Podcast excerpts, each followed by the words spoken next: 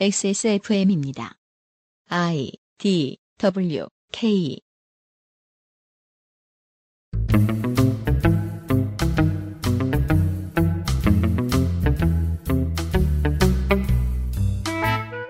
그것은 알기 싫다 특별 기획. 2018 국정감사 기록실. 행정안전위원회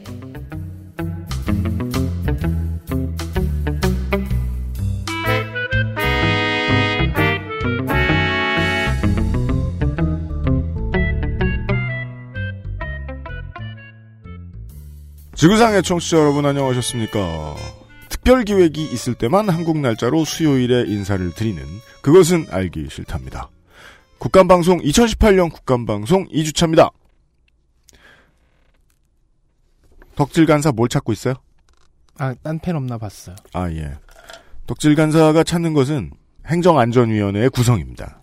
행정안전부, 인사혁신처, 경찰청, 소방청, 중앙선관위, 그리고 그때그때 달라지긴 하지만 지방자치단체를 소환하는 국회의 디폴트 위원회가 행안위입니다.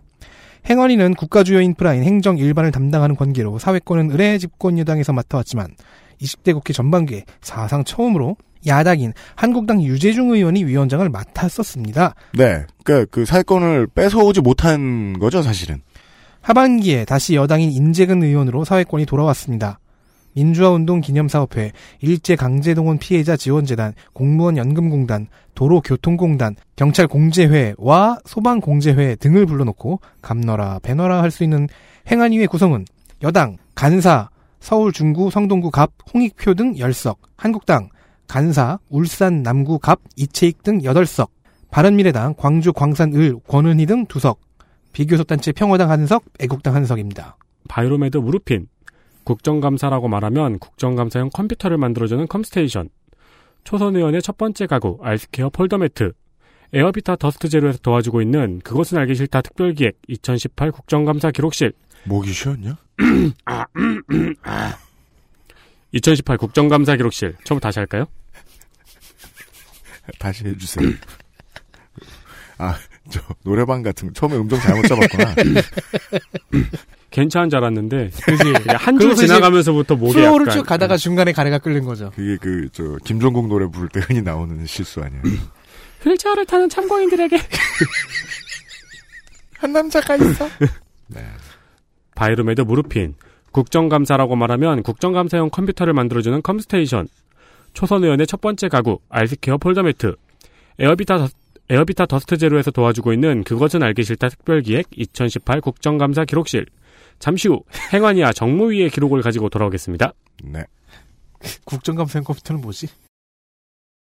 XSFM입니다. 회원 여러분, 제 동작을 먼저 보시고 따라하시면 됩니다. 자, 어깨는 곧게 펴고 양손을 허리에 편안하게 가져갑니다. 이때 엉덩이는 너무 뒤로 빠지지 않게 조심하시고요. 양발을 어깨 넓이로 벌리고 호흡을 들이마신 채로 무릎을 안 괜찮으시죠? 관절 건강에 도움을 줄 수도 있는 무르핀이라면 도움을 드릴 수 있어요. 관절 건강엔 무르핀이니까요. 고민 없이 케미가 좋은 최신 PC를 만들고 싶을 땐 액세스몰에서 컴스테이션 이달의 PC를 고려해 주십시오. 주식회사 컴스테이션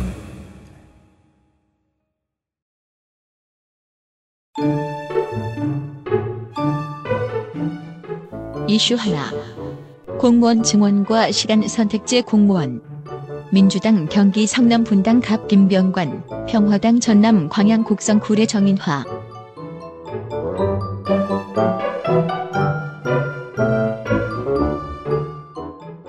첫 번째 이슈는 공무원 증원에 대한 얘기군요. 네, 공무원 지원 가지고 많이들 싸웠습니다. 그래서 그 얘기를 길게 쓰다가 보니까 이 얘기를 못 들었으나 싶어가지고 다른 주제를 찾았습니다. 왜요? 어, 어, 나랑 어, 비슷하네요. 어. 저도 공무원 증언 알아보다가 이걸 못하러 하고 있나. 그러니까, 너무 복잡하다 해서 딴 주제로 옮겨왔거든요. 그러니까 대체적으로 그냥 공무원 지원하면 예산 많이 드는데 음. 어떡할 거냐라는 얘기를 다양하게 하고 있는 거라서요. 네. 이제 의미가 있는 거는 증원한 공무원을 어디에 쓰느냐에 대한 지적이었는데 네. 그것도 사실 뭐 안 나왔던 얘기들 아니고요. 네. 그래서 다른 주제를 찾아봤습니다. 시간 선택제 공무원 제도 기억하시나요? 2014년도에 경력 단절 여성들에게 일과 가정에 양립하는 근무 환경을 조성하기 위해서 조성된 제도입니다. 그러나 현실은 이들이 월 100만 원도 안 되는 급여를 받으면서 시간도 마음대로 선택하지 못하고 전체의 71.6%가 현실적으로 전일제와 가까운 초과 근무를 하고 있다. 초과 근무를 하는 등의 차별을 받고 있다고 했습니다. 처음에 시간 선택제 이야기가 나올 때 이렇게 될 것이다라고 말을 하는 사람들이 있었는데 그때만 해도 아니 제도가 보완점을 찾아가면 되지 뭐 이렇게 비관적이냐 네. 이렇게 저는 생각했고 제가 좀 순진했습니다. 생각보다 우리나라는 이런 방식을 가지고 사람을 더 쥐어짜는 일을 참 잘하죠. 그리고 이제 모든 이 시간 선택제를 하는 모든 공무원들이 도청, 시청 이런 데 있는 데 아니다 보니까요. 음, 동사무소 같은 곳에는 업무도 밀리고 그렇죠. 급한 업무도 생기고 네. 네. 가면은 일찍 집에 간다 그러면은 눈치 주는 딱 그런 작은 사업장 같은 건 거예요. 그렇습니다. 주민센터나. 어, 이러한 문제 때문에 현재까지 퇴직률이 43%라고 지적했습니다. 둘 중에 한 명이 관둔다인데 이게 그 1년인지 아니면 임기 내인지는 모르겠습니다. 네, 누적인 것 같아요. 음. 시간제 공무원은 원래 공무원 연금 대상자도 아니었습니다. 음. 근데 이것도 올해 적용되었습니다. 네. 어, 관련한 국감장에서의 질의를 한번 들어보시죠. 우선에 에, 시간이 제약돼 있죠. 그래서 봉급이 적습니다. 예. 굉장히 많은 차별 대우를 받습니다. 근무 여건이 안 좋아요. 그 다음에 자기 저기 시간보다 훨씬 더 많이 초과 근무를 해요. 주말에도 하고 비상근무라고 하고 초과 근무를 했을, 했을 경우에 책상도 없어요. PC도 없고 한쪽 구석에 처박혀 서 근무. 초과 근무를 하게 됐더니 내 자리가 이렇게 뿅 하고 이렇게 사라지는 건 아닌데 원래 자리가 없다는 얘기로. 블럭처럼 짜여져 있는 거예요. 오전 근무자, 오후 근무자. 아. 그럼 두 명에게 할당된 자리는 하나겠죠?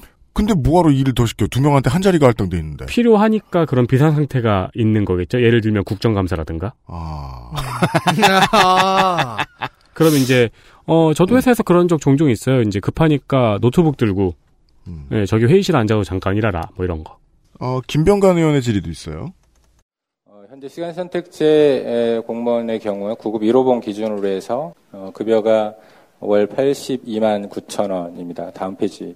그래서 지난 9월, 8월 달에 급여 명세서를 보면요. 구급 2호봉 기준으로 해서 복류생비 초과근무 수당까지 합쳐서 어, 지급 총액 129만 7천 원. 여기서 또 공제를 하고 나면 106만 원으로 두 개의 질의를 들으니까 이거를 파트타임 아르바이트처럼 생각한다는 느낌이 드네요. 그렇게 해서 굴러만 갈 수 있다면 분명히 그 일을 하고 싶어하는 소요는 있을 것이고 추가 근무만 많이 안 시키면 저는 더 해볼만 하다고 생각하는데 어, 김부겸 장관은 10일에 김병관 의원에게 저분들이 일반 공무원으로 전환되었을 때 공무원 일자리를 선점하는 경우가 와서 공무원 시험을 준비하는 젊은이들에게 어떻게 설명이 가능할까 고민하고 있다는 발언을 했습니다. 음, 그런데 29일 이 발언에 대해서 사과했습니다. 음, 시간 선택제 공무원들을 마치 비정규적인 비정규직인 것처럼 잘못 이야기해서 공무원의 자부심과 명예에 상처를 줬다고 사과를 했습니다. 음, 네, 마치 이 비정규직 정규직 전환 시에 일어나는 혼란이랑 똑같다는 이야기를 한 거죠. 음, 근데 시간제 공무원 하시는 분들도 필기 시험, 뭐 서류 전형, 뭐 면접 다 보고 들어오신 거거든요. 음, 그러니까 파트타임 아르바이트처럼 취급하면 안 되지. 네, 그리고 이제 그 사이에 공청회도 했고요. 현장을 돌아보니까 공직자로서 자부심을 갖기 어려울 정도의 차별을 받는다는 이야기와 현실적으로 시간을 선택할 수 없는 현실에 대해서 인지했다고 했습니다. 네, 이에 대해서 김병관 의원은 이 제도의 폐지를 주장했습니다. 그리고 김부겸 장관은 현재 준비를 하는 분들이 있을 것이라서 당장의 폐지는 어렵다고 답변했습니다.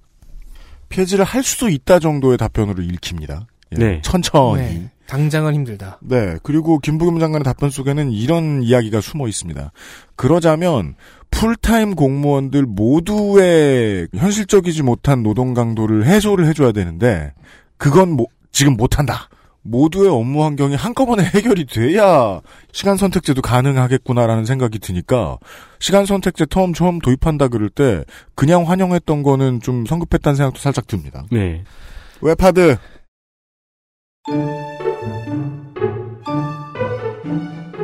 이슈 둘. 이중 페이지. 민주당 비례 권미혁.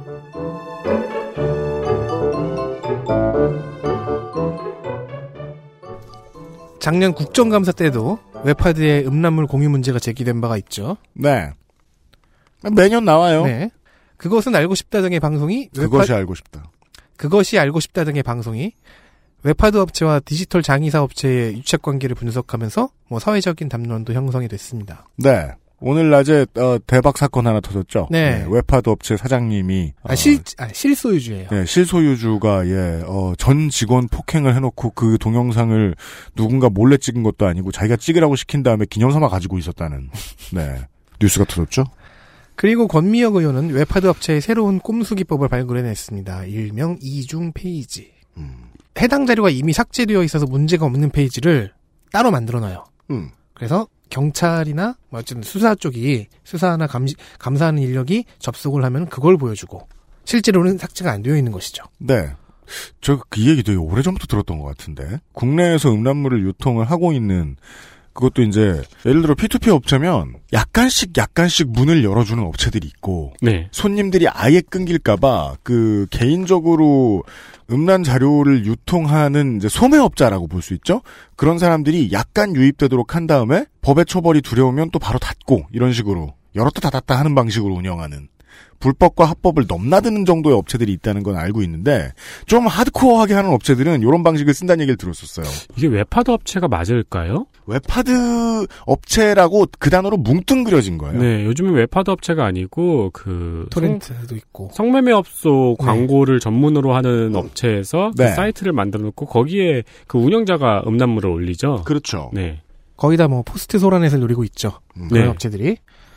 어쨌든 이 이중 페이지가 가능하다는 얘기는요. 업체들이 경찰이나 방통위 등 정부 당국의 IP를 파악하고 있다는 의미입니다. 그렇죠. 즉 경찰이나 방통위 정부 당국의 IP로 들어갈 땐 안전 페이지가 보이고 어, 그 갑자기 식물계리 나오는 거죠. 네, 그렇죠. 네. 그런 게 보이고 어, 그 IP가 아닌 IP로 들어가면 음란물이 보인다는 거죠. 그리고 현재 업무 이런 류의 업무는 전방위적인 저인망식 수사 혹은 일일이 직접 확인하는 사후 조치 형태의 수사가 중심입니다. 그래서 이중 페이지 같은 것에 잘 속아 넘어가는 것이지요. 네. 과제는 수사와 기소에 있어서 다른 전략이 필요하다는 것이 됩니다. 그 대안 전략을 권미혁 의원이 제시했습니다. 첫 번째는 해시 필터링을 이용해 보자는 건데요. 이게 뭔가 한참 공부했는데요. 원래는 나, 나한테 물어보지. 불- 응? 이 정도는 알아요. 아 그래요? 네. 우리의 숙제가 그거예요. 유피님이 뭘 알고 뭘 모르는지를 몰라요. 맞아요. 여기서 나는 정직하게 답은 해주는데 여기서 나이키 필터링 그럼 바로 물어봤죠. 괜히 공부했네. 여튼간에 보세요. 설명해 주세요. 아, 설- 먼저 설명해 봐요. 원래는 불법 복제를 단속하기 위한 기술이었습니다. 네. 파일 공유 사이트에서 파일 전송을 할 때 키워드, 해시, 특징점을 이용하는 필터링 기술 이렇게 세 가지가 있는데 네. 키워드 필터링은 이- 뭐 파일명이나 확장자를 바꾸는 식으로 해서 우회가 가능합니다. 예를 들어 뭐 영화 덩케르크를 불법 공유해야 되겠다. 그러면은 저 덩하트 그렇죠. 음, 그죠. 고전적으로 네. 네. 옛날- 옛날에- 캐 스페이드 옛날에 그런 거 많았죠. 이게 바로 키워드를 도망치는 방법이고 네. 아 그다음에 해시는 어떻게 비유하면 가장 좋으냐면 우리가 스마트폰으로 사진 찍었을 때 남는 거하고 비슷하거든요. 그 뭐 언제 찍고 어디서 찍고 하는 그렇죠. 정보요. 네. MP3 분은 ID 정보 같은. 네. 근데 그것보다 조금 더 덜 끈질긴 거라고 보시면 될것 네. 같습니다. 그 보통은 지문에 비유를 하죠. 해시는 파일을 조금만 수정해도 바뀝니다. 네. 네. 그래서 또한 특징점, 피처죠, 피처. 네. 네. 특징점 필터링의 경우에는 아이 그 이게 좀 더 AI가 많이 투입되는 분야입니다. 자료 판별이 쉽고 우회가 어려운데 음. 그 대신에 대조 판별해야 되는 데이터의 양이 많아서 비용과 시간이 좀 많이 드는 단점이 있습니다. 유튜브가 쓰는 방식하고 비슷한 방식인 네. 겁니다. 저작권 복제를 피하기 위해서 영상을 뭐 늘려놓는다거나, 네. 예, 영상의 시간을 늘려놓는다거나, 빠르게 한다거나, 영상을 무- 막 뭉그려 놓는다거나, 그런 기술을 파악할 수 있는. 어, 유튜브에서 보면은 왜 이제 TV 프로그램 같은 거 보려 그러면은 바다 중간에 이렇게 TV 프로그램 조그맣게 만들어 놓고 막 그런 거 있잖아요. 맞아요. 이제는 그걸 점점 더 구분해 낸다는 거죠. 어. 그래서 덕질인이, 덕질 간사가 이런 설명을 해주는 거죠. 비용 많이 들고 연구개발, 연구개발비가 많이 네. 든다. 이 정도 연구개발을 하려면 유튜브만큼 돈을 벌어야 하지 않겠느냐.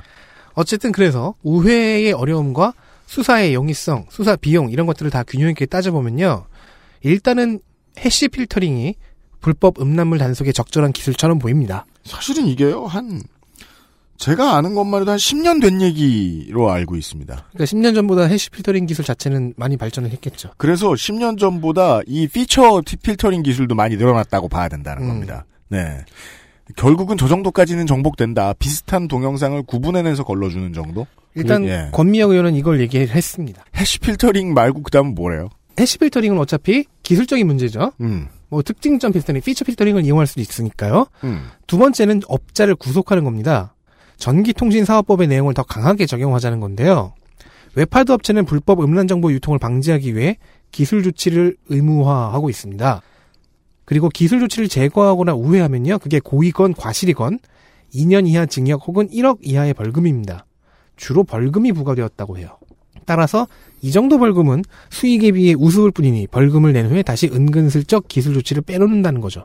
그러니 수사와 기소 과정에서 징역을 적용하도록 추진하면 일단 업자들은 경각심을 갖지 않겠느냐라는 업자들이 무서우려면 저는 언제나 징역보다는 아주 큰 과징금이라고 생각하긴 합니다만.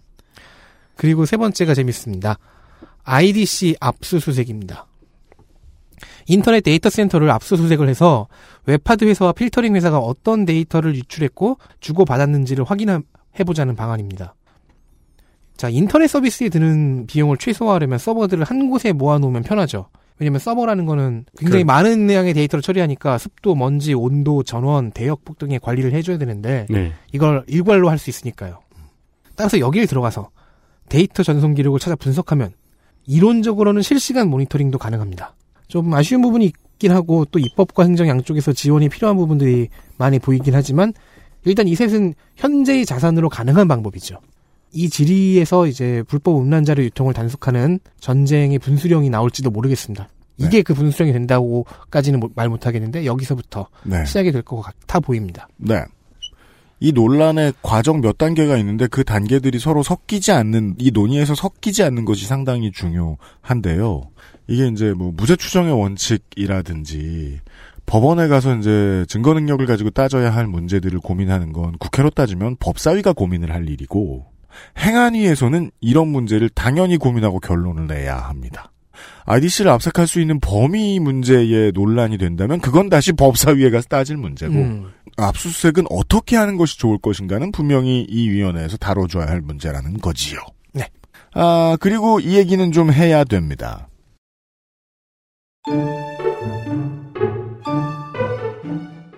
이슈 셋. 고양시 저유소 폭발 사건.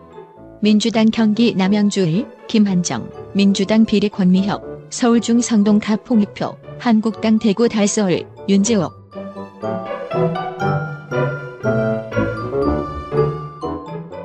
고양시 저유소 폭발 사건 당연히 다뤄지겠죠. 여기는 행안이니까요. 네.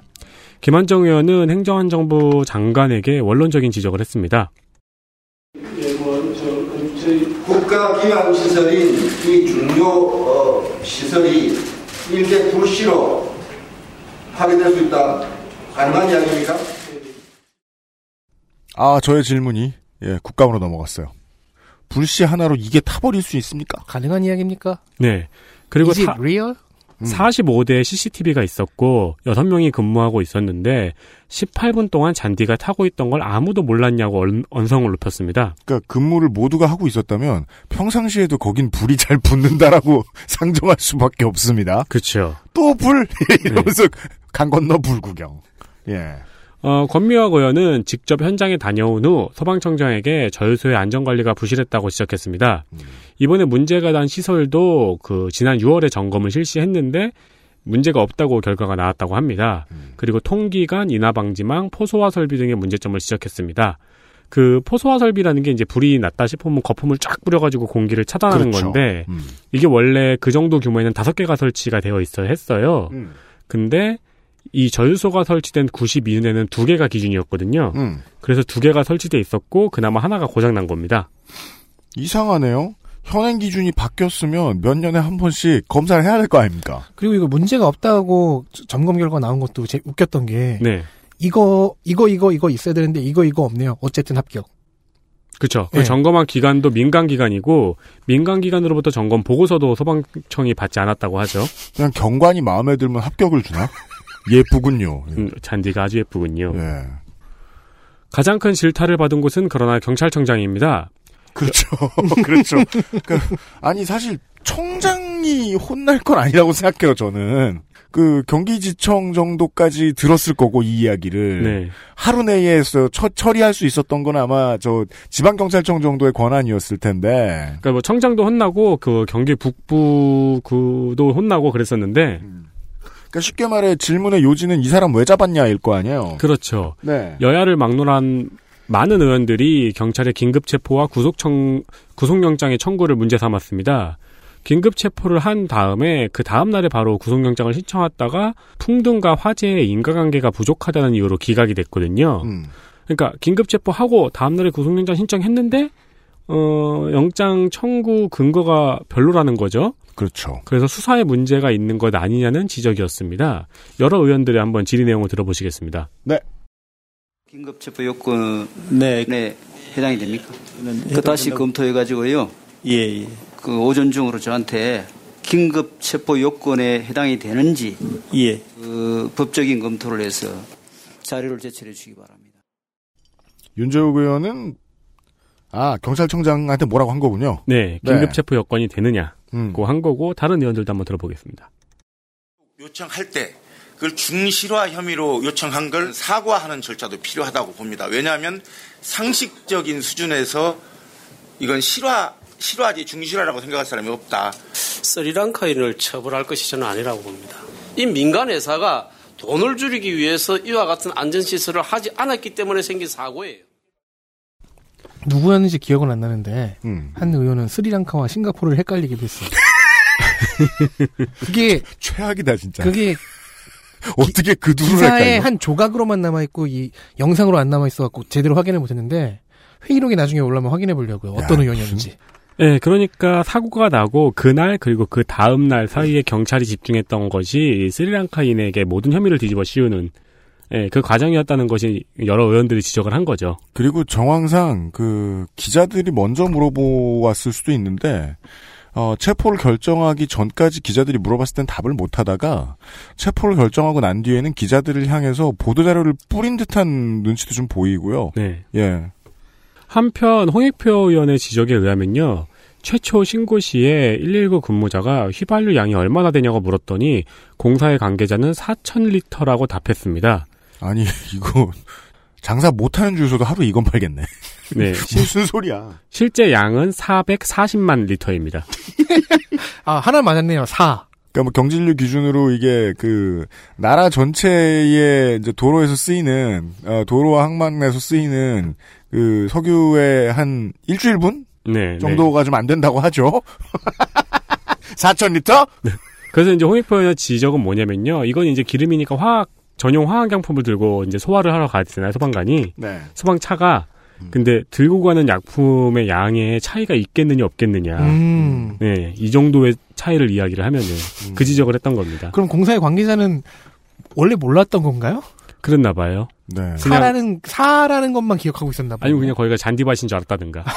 그리고 이렇게 이 안보 안보 떠드는 걸 좋아하는 나라 분위기에서 어 개전되면 타격 1번 타겟 중에 하나잖아요. 저유소는. 그쵸. 그걸 이렇게 헐렁하게 해놨다는 거 아닙니까? 매우 오랜 기간 동안. 네, 그래서 네. 이 저유소에 대한 감사나 수사도 요구가 되었습니다. 그렇습니다. 네. 최초 따다 쓴 그 저 데스크에 제목 지어준 사람도 국감에 좀 불렀었으면 좋겠다. 기자는 국가, 국감에 불려 나오지 않죠. 그렇죠, 그렇죠. 네. 기자 국감에 불려 나오면은 그것 때문에 그 다음부터 국감에서 내내 까여요. 전쟁입니다. 네. 안 그래도 이번에 막 그 뭐 언론 장악하면서 정말 이틀 동안 그 저 스리랑카 뭐 저 방화 이거 이게 저저 그동안 빠르게 퍼져나갔던 거 생각하면은 전 진짜 짜증 나요. 아무튼 아 공무원 연금 얘기가 아니군요. 이 얘기는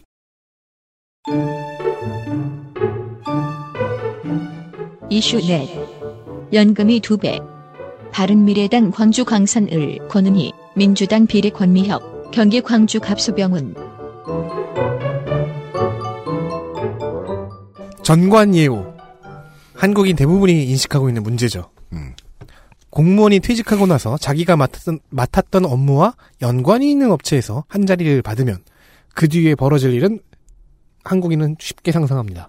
저 지금도 저 그 힙합 공연 같은데 가면은 표 공짜로 하나쯤 얻을 수 있어요. 그건 전관 예우가 전관 예우지. 그게. 전관 예우지. 아 그렇구나. 난 과- 전관 난 전관이고 아니지만. 그건 예우야. 네.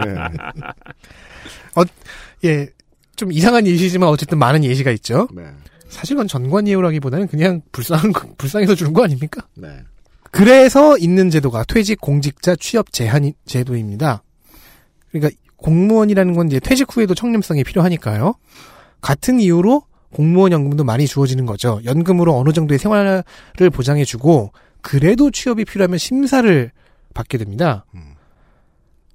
권은희 의원실은 이 심사 결과의 스- 승인 비율이 86%에 달한다는 통계를 가져왔습니다.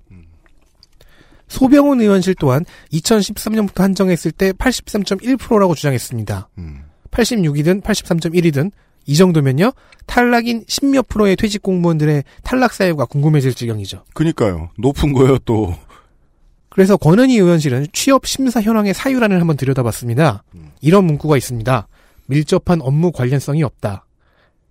그럼 권은희 의원이 다- 다음 질문에 다다르는 것은 지극히 논리적이죠. 어느 단체가 그런 밀접한 관련성이 있다는 거냐? 아, 여기는 이제 밀접이라는 단어의 그렇죠. 판단이 저이거든요. 네, 그렇죠. 네 네. 그러니까 뭐 공정거래위원회에 있던 사람이 금융권으로 취업을 재취업을 한다. 네. 그랬을 때 밀접한 연관이 없다. 라고 말하면 가까이 당연히, 있지 않다. 예, 밀접한 여- 관련성이 있는 건 어디냐? 공정거래위원회. 똑같다. 거긴 취업 못한다. 이, 이 정도? 아 근데 실제로 그 이 들어간 케이스들을 보면 재경부 소속들이 은행 많이 가고요. 네. 네. 그 사례 하나를 어, 권미혁 의원실이 갖고 왔습니다. 안전행정부 1차관이었던 퇴직자가 있습니다. 이 사람은 2015년에 KB 자산운용의 사회 이사가 되었는데요. KB 자산운용은 공무원 연금 위탁 운용사 중 하나였죠. 퇴직 전 안행부에서 내놓은 종합 검토 의견에는 공무원 연금공단의 사업과 일부 연관이 있다라고 판정을 했어요. 하지만 공직자윤리위원회는 재취업 가능이라고 승인을 해줍니다. 네. 공직자윤리위원회가 도장을 찍어주는 역할을 한다는 게 중요합니다.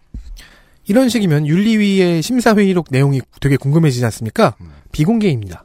그게 제일 이상합니다. 그래서 윤리위와 그 상부기관인 인사혁신처가 크게 혼났습니다.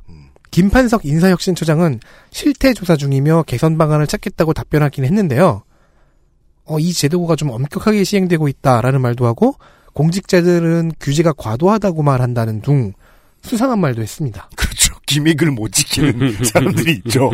흔들리면서 계속. 권은희 의원이 질의 중에 윤리위가 취업 승인 외압을 받고 있는 것 같다라고 추정했는데 그 말이 허투루 들리지 않죠. 아, 기준이 왔다 갔다 한다. 그 사실은 윤리위가 취업 승인 외압을 받는 건지 아니면은 윤리위가 취업 승인을 협조해주는 대가로 뭔가를 받는 게 있는 건지 알 수가 없는 겁니다. 네네.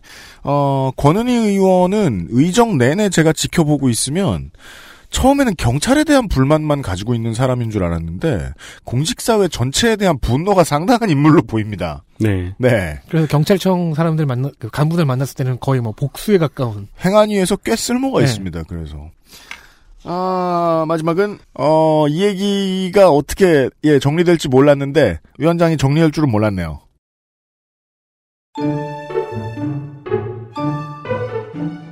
이슈 다섯 서울교통공사 채용 비리 여부 사건 한국당 서울 양천을 김용태 비례 유민봉 민주당 서울 중랑을 박홍근 네, 이걸 엄청 오래 조사했습니다. 이건 팔만했어요. 자유한국당 김용태 사무총장이 서울시 교통공사에서 정규직 전환한 직원의 87%가 임직원 친인척 의혹이 있다고 발표했습니다. 사실상 그러면 그 시족촌이라는 주장이거든요. 그렇죠. 사실상 예, 종친회죠. 보시죠. 그래서 결국 11.2%밖에 조사가 안 된 겁니다. 1285명 중 11.2%만 조사를 했더니 그 중에 108명이 가족 및 친인척이었다는 거 어제 제가 자료로 공개해드렸습니다. 어, 이것을 계산해 보면 1000명이 넘는 사람, 1285명 중 약 87% 이상이 이상이 가족 및 친인척이라는 점을 알 수 있는데 앞에 숫자와 뒤에 숫자는 추정치로 한번 변경이 된 다음에 87%라는 결론이 나와버렸네요. 네. 어, 왜 서울 교통공사가 시족촌이 되었을까요? 한번 이 논리를 따라가 보겠습니다. 우리가 작년에 칭찬한 유민봉 의원실이 거대 헛발질을 했습니다. 유민봉 의원실의 발표 자료와 김용태 총장의 발표 내용을 보면은 서울시에서 교통공사의 친인척 여부를 가리기 위해서 전소조사를 벌였습니다. 그런데 민주노총이 이에 응하지 말 것을 지시했다고 합니다. 그 결과 전체 임직원의 11.2%인 1912명만 조사가 됐습니다. 네. 네. 전체의 11.2%인 1912명에서 8.4% 108명이 친인척이라고 밝혀졌다고 발표를 한 겁니다. 음. 어, 그러니까 표본을 100%로 확대를 하면은 1080명. 그리고 전환된 그 정규직 전환된 인, 인원이 1285명이거든요. 음. 1285명에서 1080명은 87%. 그래서 87%가 나왔군요. 아니 분모와 분자가 공통점이 없는데요 지금? 그쵸? 네. 어, 그렇게가 친인척이라고 발표를 했습니다. 음. 언론들이 북치고 장구를 쳤습니다. 지금 검색해도 기사가 많이 나, 남아 있습니다. 네, 어, 그럼요. 며칠 동안 이걸 대폭격하려고 애썼죠. 자, 일단 여기서도 살짝 논리의 오류가 보입니다. 전 임직원 중 친인척 비율을 정규직 전환자의 친인척 비율로 구겨 넣은 다음에 그렇죠. 그걸, 그걸 곱하기 10을 했죠. 그렇죠. 이래서 시족촌이 되고 10배로 불어났습니다. 그러니까 네. 이 11.2%가 전체로 이렇게 확대를 할 수 있을 만큼 신뢰가 있는 표본 집단인가? 그렇게 우리가 고민을 할 필요가 없다는 이유를 다음 문장에 서 알려드리겠습니다. 네. 일단 이것도 좀 이상해요. 근데 언론은 신나게 보도를 했어요. 음. 네. 제가 이걸 찾느라고 기사를 진짜 많이 봤거든요. 음. 기자들 제대로 이해 못했어요. 맞아, 그런 거 되게 많아요. 그걸 좀 짚어드리죠. 어, 이것 때문에 김성태 원내대표는 행안위 위원들을 몰고 시청에 가서 난리 굿을 피웠습니다. 난리고, 그건 좀, 저, 사실 호도가 있고요. 난리를 쳤습니다. 네, 난리를- 굿은 피지 않았습니다. 굿은 죄송합니다. 네. 난리를 피웠습니다. 아, 시인을 내림받지 못했습니다.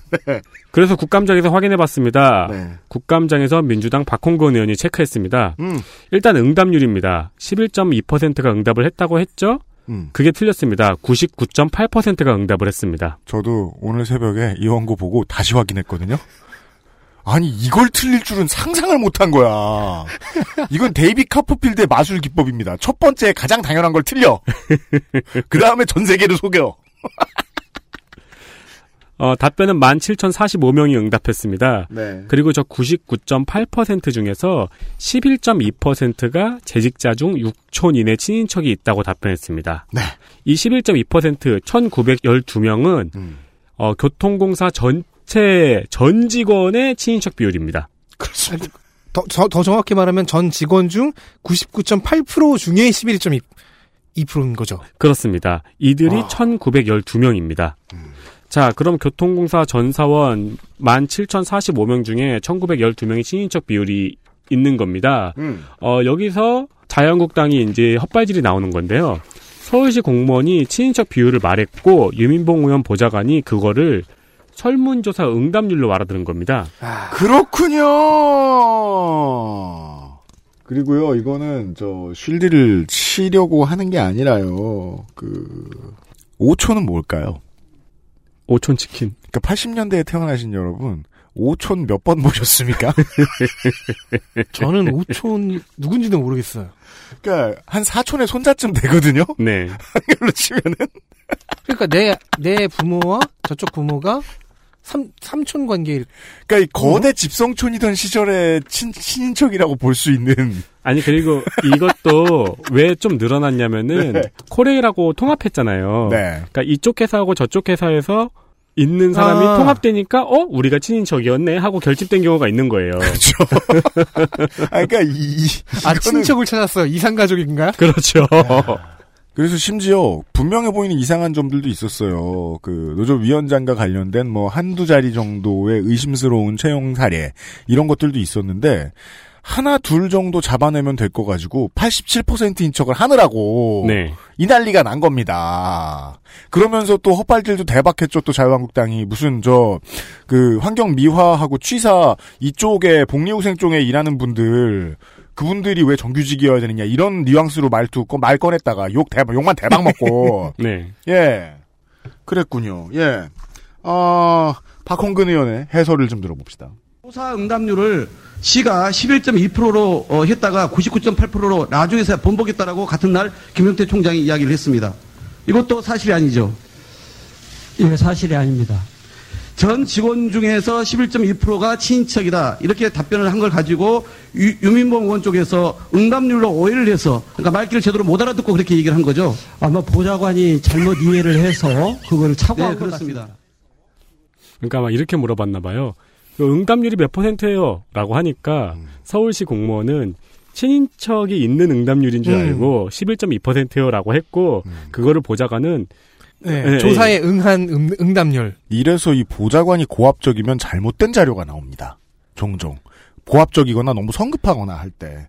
아무튼 아홉 배가 됐잖아요, 지금. 그러니까요. 최초의 가장 중요한 숫자가. 그럼 이 실수를 보정하고 팩트를 한번 걸러보겠습니다.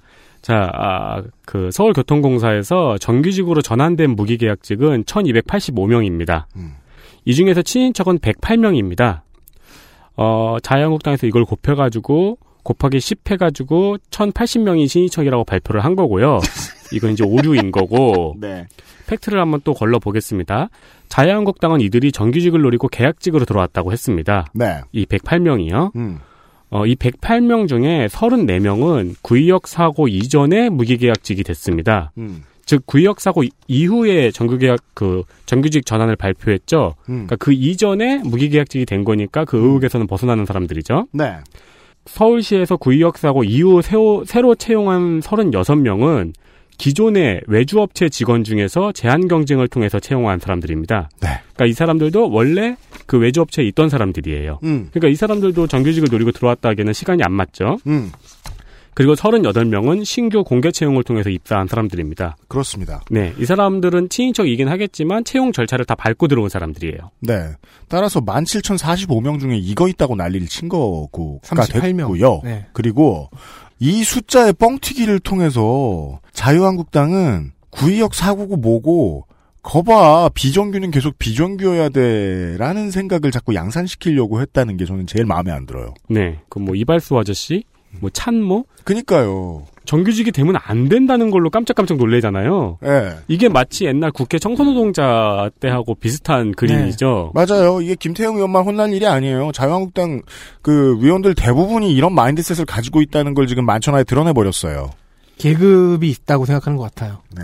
밥하는 게 무슨 이러면서. 한편 이걸 믿고 서울시청에 가서 셔터를 올리라고 난리를 친 그분은 그러니까 김성 그래서 김성태 원내대표는 참 자상하고 좋은 리더라고 생각해요. 잘 믿어줘요. 그렇죠. 그게 얼마나 중요합니까? 네, 동료와 회의하 사람들을 신뢰해요. 네. 아마 혼내지도 않았을 거예요. 속으로 끙끙 앓았겠죠. 네. 지금 앓고 있을 거예요. 그때만 해도 믿어주는 리더거든. XSFM입니다.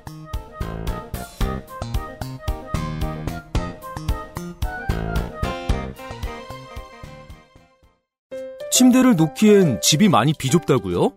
매트를 사자니 디자인이 너무 아이들용 같다고요? 매일 쓸 건데 유해 물질이 걱정되신다고요? 사이즈가 작아 혼자 눕기도 빠듯하다고요?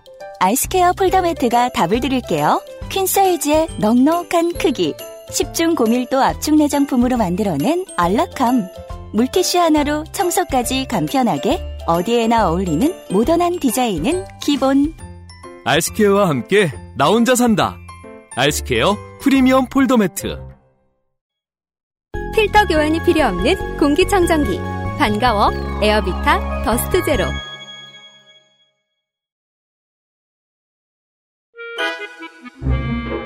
장면 하나. 조원진, 아, 조원진. 애국당 조원진. 네. 장면들 확인하시죠. 행안 위에서 웃긴 장면을 찾아야 되는 입장이 되면요. 제일 먼저 찾게 되는 이름은 조원진 대표입니다. 아, 조원진 대표가 이 당이 있는 바람에 제가 조원진 한 명 이렇게 소개할 수 없어서 아쉬웠어요. 위원회 소개할 때. 우리 어, 락스타가 있어요. 거기 여기에. 네. 첫날은 남측 대통령이라는 평형연설의 표현을 놓고 음. 문재인 대통령을 비난하며 NLL, 영공, 국정원, 국보법, 사이버 테러 얘기를 꺼냈습니다. 네. 참고로 행정안전부 감사 자리였습니다. 조원진 의원의 머릿속은 되게 공정합니다. 검색어를 집어넣고 난수로 꺼내죠. 위원회 구분이고 이런 거 없어. 이날 밤에 이제 보, 충 질의 때 네. 자료 요청을 한 내용이 메인 테마의 예고편이었어요. 음. 2017년 3월 10일 즉 탄핵 선고 날에 헌법재판소 앞에서 시위 중 사망자가 나온 일이 있었죠. 음. 이걸 조원진 의원은 둘째 날 무저항하던 네 분이 돌아가셨다고 표현했습니다. 음. 그 외에 9명 실종 26명의 상해도 언급했는데요. 네. 알아봤죠. 일단 사망자의 경우 2명은 현장에서 돌아가시긴 했어요. 음. 근데 2명은 중상이었다가 1일 뒤와 한 달 후에 사망했어요. 음. 즉 현장에서 사망하신 건 아니죠. 부상자는 경상 56명으로 집계됐는데요. 이게 왜 26명이 됐을까요? 음. 즉 오히려 피해를 축소하는 힘이 듭니다. 어른들이 오를 이처럼 쓰셔 보면. 음, 맞아요. 네, 애국당 당원들은 잘 새겨두세요. 네. 어쨌든 사망자는 알겠는데 아홉 명 실종자는 뭐지 하고 해서 찾아봤는데요. 음. 애국당 관련 인사들 외엔 그런 말을 하는 사람을 못 찾았습니다. 왜냐면요. 저는 이 아홉 명이 그냥 안 나온 사람들일 거라고 생각합니다. 그러니까 그 유신과 군부 정권 이후로 집회 이후에 실종되는 상황을 찾기는 좀 그러니까 그 이제 더 이상 집회에 나오지 않는 아홉 명 아니었을까요? 전 전화 안 받는 아홉 명. 네, 퇴계한 아홉 명. 안자번호 했더니 음. 모자라가지고. 아니 실제로 그날 그 시위가 폭력으로 격해지기 시- 직전에 음. 여기에 이제 들어가 있던 뭐 일베 청년들이나 아니면 일베인 척하는 청년들이 음. 목격한 바에 따르면은 몇몇 분들은 탄핵이 선고되자마자 툭툭 털고 그냥 집에 갔대요. 음. 할머니 뭐 할아버지 어디 가서 했더니 졌자녀 이러고 집에 갔대요. 그런 분 아홉 분이 아니었을까. 아니 아무튼 뭐 조원진 의원이 행안위에서 이걸 물어볼 수는 있습니다. 네. 행안위 소관이고 경찰 소관이니까요. 어쨌든 간에 그, 그 무리의 목도리를 대변하라고 있는 사람이잖아요. 이 그쵸? 사람도. 네. 음. 네, 번지수도 틀리지 않았고요. 다, 어, 헌법재판소 앞에서의 소유 사태가 무력 진압의 프레임으로 해석하고 있는 이거는 어, 조원진 의원과 애국당의 프레임이긴 하죠. 그 외에 또 어떤 이슈를 꺼냈냐. 3년 동안 7건의 해킹으로 부정 인출된 것이 확인된 암호화폐 1121억 원어치. 이걸 해킹한 게 북한이라는 식으로 말을 했어요. 음. 근데 너무 당연한 어투로 말을 해서 정- 정말로 그런 줄 알았습니다. 음. 현재 그렇게 주장하는 사람은 조원진 의원뿐입니다. 아 그래요? 네. 그 저 정규제 TV도 좀 보고 좀 네. 사이버 범죄 담당자 또한 수사 과정에서 북한이 용의선상에 올라오진 않았다고 답변을 했어요. 음. 조원진 의원이 언급한 해킹 피해 사례는 이것만은 아니었습니다. 근데 하지만 이렇게 되니까 신뢰도가 많이 떨어졌어요. APT38이라는 북한 해킹 조직의 얘기를 꺼내긴 했는데 이 이슈는 TV조선이 처음 꺼냈던 이슈고요. TV조선의 이해도보다는 많이 떨어져 보였습니다. 어쨌든 북한이 해킹을 했으니 사이버 테러 방지법의 필요를 역설했습니다. 아, 원래 있었던 당에서는 지금 태방법 지금 닫은 지 오래됐는데 나오신 지 오래돼가지고 업데이트가 안 되신 것 같아요. 어, 셋째 날 소방청 감사 때는요, 오전에 나, 타나지 않았고, 오후에 등장해 다시 무저항 시위자 사망을 얘기했습니다. 아, 업데이트 안 됐죠. 청년과 공동주택 거주자의 자살률 상승에 대해서도 다루긴 했는데, 어, 답변을 듣지 않고 자기 소신만 말하는 웅변 스타일이었어요. 우리가 이 어떤 그 어르신들하고 상대할 때 가장 힘든 경우입니다. 네. 질문을 할 것 같은 표정으로 자기 얘기를 한참 하더니 말이 끝나요. 네. 네. 그 중간중간 질문이 들어갈 것 같은 타이밍이 있어가지고 긴장의 끈을 놓지 못하잖아요. 근데 nevertheless 이런 식으로 이어져요. 그리고 자요. 네. 넷째 날에는 자유총연맹 이야기를 했습니다. 음. 넷째 날의 피감기관은 선관위와 인사혁신처 등이었습니다. 그리고 대망의 다섯째 날. 네. 어, 18일 서울시 국정감사는 갑자기 무력 진압을 시도하는 세력 때문에 잠시 중단됐습니다. 무력 진입이겠지요? 네. 국감 중인 이 서울시청 건물 어, 뒷문에는 김성태 대표가 지금 진입을 시도하고 있다는 겁니다. raid, raid. 난 이 wording이 너무 웃겨요. 공격! 네, 그렇죠. 마치 그, 저, 공성하고 있는 거죠. 김자인 선수 같은 분이 그 롯데타워 오르시듯이 이렇게 서울시청 벽을 이렇게 오르고 있는 것처럼 보이잖아요? 아니 무슨 남한산성도 아니고 아니 공성전 맞아요. 통나무를 이렇게 때리고 있어요. 회전문을. 네.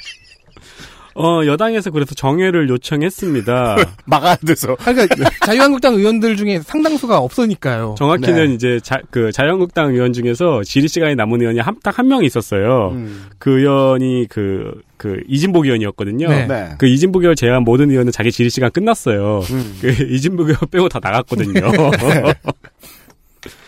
네. 그래서 여당에서는 정해를 요청했고, 근데 마침 그때가 조원진 의원의 질문할 시간이었거든요. 음. 그래서 조원진 의원이 반발했습니다. 아, 저, 예. 이렇게 말했습니다. 내 질문할 때 정의하지 말고 뭐 김성태 원래 그래요. 뭐 인간가 논할 가치도 없어. 그냥 국감 국감 하세요. 원래 그런 인간인데 뭘 논해요. 자 저, 질문하겠습니다. 이게 원래 그 요즘은 어 전혁 전 의원 이야기 듣는 게 되게 재밌잖아요. 네. 네. 그 저당에서 나온 사람들 저당 얘기하는 게 제일 재밌어요. 그리고 원래 김성태 원내대표는 진입을 시도하는 사람이다. 답답하게 소개하고 있죠. 네. 아니 근데 이제 여기 자유한국당 의원 한 명이 남아 있었잖아요. 이진복 의원이 가만히 있을 리가 없죠 원내대표인데. 그래서 방금 그 발언은 분명히 문제가 될 수 있다고 했는데. 그리고 뭐 곧 올라올 것이다. 끝내고. 네, 근데 이제 조원진 의원은 그 김성태 대표에 대한 인평을 꺾지 않았습니다. 아 리듬 탔죠.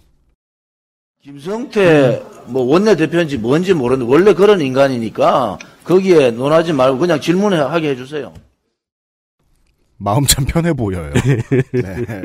행안위가 그 인기는 없지만 위원 정족수는 적지 않은데 이런 한 사람 끼어 있으면은요 시간이 이렇게 쓰입니다. 저희가 이제 그 웃기니까 소개드리는 것도 있는데 이게 낭비가 꽤 되죠. 예. 예. 국감 낭- 시간 얼마나 된다고? 그리고 질의 시간만 낭비하는 게 아니고 그 자료 요청하는 시간 있잖아요. 음. 그것도 낭비를 해요. 조원진 의원의 시그니처 스타일이 있습니다. 그 자료의 대략적인 내용과 그 자료의 배경 이슈를 설명하면서 달라고 합니다. 자료 요청이 곧 질의 시간이 되는 거예요.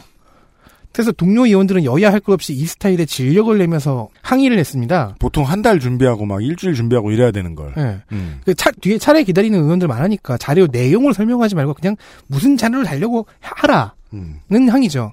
특히 이재정 의원은 질의의 주제가 국정감사의 취지와 맞지 않는 것이 많고 사법 판단이 진행 중인 사안에 대해서는 질의를 할 수 없다는 국정, 국정감사법도 어기고 있다면서 항의했습니다. 네. 조원진 의원은 반쯤 쌍소리로 대응했습니다. 네. 쌍, 예, 쌍소리에서 따오진 않았습니다. 네. 조원진 의원의 어, 존재감이 상당한데 사실 저희도 저희는 방송을 만드는 입장이니까 기대하는 거지. 아, 사실은 이러면 안 된다. 근데 사실 이 정도면은 여당에서는 형식적인 액션만 취한 거예요. 왜냐면 다른 상임위 심재철 의원의 상황을 보면은 불태워졌을 정도의 반응인데 형식적인 액션만 아, 취한 화형. 거예요. 네. 그렇습니다. 약간 그 증인과 참고인들도 대답하는 게, 아, 저분은 원래 저런 분이지라는. 네. 약간 체념한 듯한 표정이었어요. 그래서 마음이 편할 수 있다니까요. 정말 이렇게 나가면 사람들이 반발도 안 해요. 네. 그 의재정 의원 보면서 옆에 민주당 의원들이 걱정했을 거예요. 아유 왜 그래. 너만 손해야 이- 이런 정도의 반응이었을 것이다. 장면 둘. 정치적 행사를 자제해 주세요. 한국당 이채익. 네. 아이고 이채익 의원이네요. 네, 이채익 의원은 지방선거 하루 전에 열린 북미 정상회담이 북미 정상회담이 유권자들의 표심에 영향을 미쳤다고 하면서 무슨 얘기인지는 아는데 이게 대체 국감에 왜 나와야 될까요? 왜냐면 이 날짜 선정이 의도적이었거든요. 모두가 알아. 왜, 왜, 이게, 아, 칭찬하려고? 아니, 모든 날짜는 선정할 때 의도가 있어요. 대통령 칭찬해. 그러니까 북미- 이러니 우리가 지지. 북한과 미국이 정상회담을 지방선거 하루 전에 한 거는 이번 정부의 의도적인 선거 개입이다. 왜 중앙선관위는 정부의 의사표명을 하지 않았느냐? 아. 따라서 그 트럼프와 김정은에게 그 중앙선관위는 연락을 취했어야 되는 거예요. 우리 선거에 영에 영향이 있을 때에는 우리나라 정부는 아무것도 하면 안 된다라고 사정을 잘 설명해 줬어야 된다라는 게 이 한국당 이채익위원회 얘기군요. 네, 그러니까 그 중앙선관위에서 그런 답변을 할 수는 없으니까 이렇게 음, 네 조심할게요 이러고 넘어갈라 그랬어요 그냥. 네. 근데 이제 강창일 의원이 더 명확한 답변을 했죠. 네. 북미 정상회담은 주체가 김정국과 트럼프예요. 이벤트가 대한민국 정부의 이벤트가 아닙니다. 그런데 지금 저희 답변을 말이죠. 그런 식으로 하게 되면 뭐 그게 아, 대한민국 외교 사안입니까? 아닙니다. 저는 그런 그- 식으로 말씀을 하잖아요. 그게 김정은하고 저희 트럼프한테 얘기하면 되지요. 아, 그 참 질문도 이상한 질문이고 답변도 이상한 답변을 하시네. 강창일 의원의 해설은 그러니까 그 증인으로 트럼프를 불러왔어야지 왜 중앙선관 위원장을 불러왔느냐라는 거고 논리적입니다. 네. 네. 그럼 어디 한번 이채익 의원의 질의를 직접 한번 들어보시겠습니다. 북미 정상회담은 사상 첫 북미 간 만남이었던 만큼 내용도 내용이지만은 정치적 이벤트성이 매우 짙었던 회담이라고 생각합니다. 본 의원은 말이 길어지고 있죠. 지방선거 하루 전 열린 북미 정상회담이 유권자들의 표심에 상당히 큰 영향을 미쳤다고 봅니다. 또한 북미 정상회담 개최를 협의하는 가운데 우리 정부가 중재자 역할을 했다고 하는데 날짜를 정하는데도 적지 않은 영향을 미쳤을 것이라는 합리적인 이걸 비리라는 듯이 설명하는군요. 할 수밖에 없다. 그런데 선관위에서 선거일 전 선거에 영향을 매우 끼칠 수 있는 정치적 성격의 행사에 대해 우려를 표명하거나 행사 추진 등을 연기하는 부분까지도 저는 중앙선관위가 정부에 좀 어, 입장을 좀 전달하는 게. 저희들이 PD수첩 리와인드 첫 시간을 통해서 이게 조정국 PD하고 말씀을 드렸던 건데요. 박근혜 정부에도 이런 이벤트를 개최할 수 있는 기회가 있었거든요. 네. 집권 잡았을 때 하지 자기들이. 자, 그러니까 이랬다가 만약에 뭐 다음 총선이 다가오기 전에 막 미국 증시가 올라. 그래서 막 우리나라 경제가 갑자기 화랑이 돼. 그러면은 무슨 연방준비은행 위원장을 불러오라고 난리를 칠 거 아니에요. 아니면은 또다시 중앙선관위원장 불러와가지고 왜 연준에 전화 안 했냐고 뭐라고 할 거 아니에요. 아니요, 이 경우에는 선거 전에 경기가 좋아졌다고 지금. 그래도 이 경우에는 북미 회담이라는 정치적 이벤트의 중재자가 한국 정부이기 때문에 음. 이런 논리를 만들어낼 수 있었던 거예요. 네. 즉, 선- 이 논리에서 선관위는 중앙정부와 대통령이 지금 어떻게 중재하고 있는지 그 극비리에 돌아가고 있는 외교판을 다 알고 있어야 되고요. 그렇죠. 네. 김정은과 트럼프와 사실상 문재인 모두의 의중을 알고 있어야 되는. 중앙선거관리위원회가 중앙정보부가 되어달라는 거죠. 그렇습니다. 그 여기서 그, 그 단적으로 그리고 이 논리가요. 국민이 정치적 판단을 하는 데 있어서 정치적 사건이 영향을 주면 안 된다는 그렇죠. 모순이 나, 모순이죠. 제가 그 여, 야당인 한국당의 의원들을 되게 좋아하는 이유가요.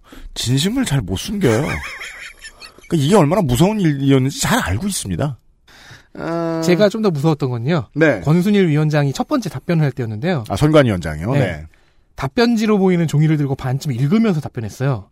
어, 예상 문제 나와 있었다는 거예요? 설마 이런 질문이 나올 것을 아니 예상합니까? 근데 지리서 가니까요.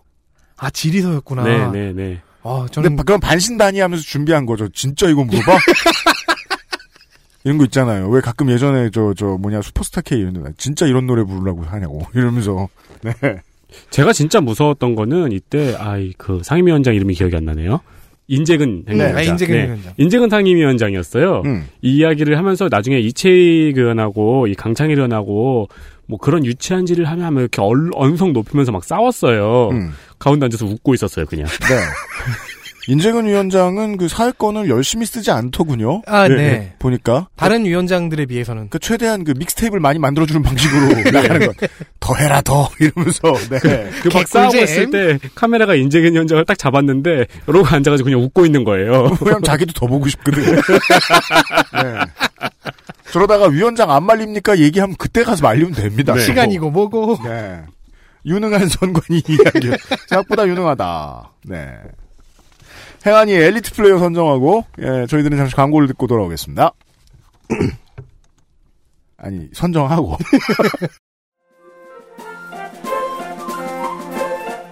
엘리트 플레이어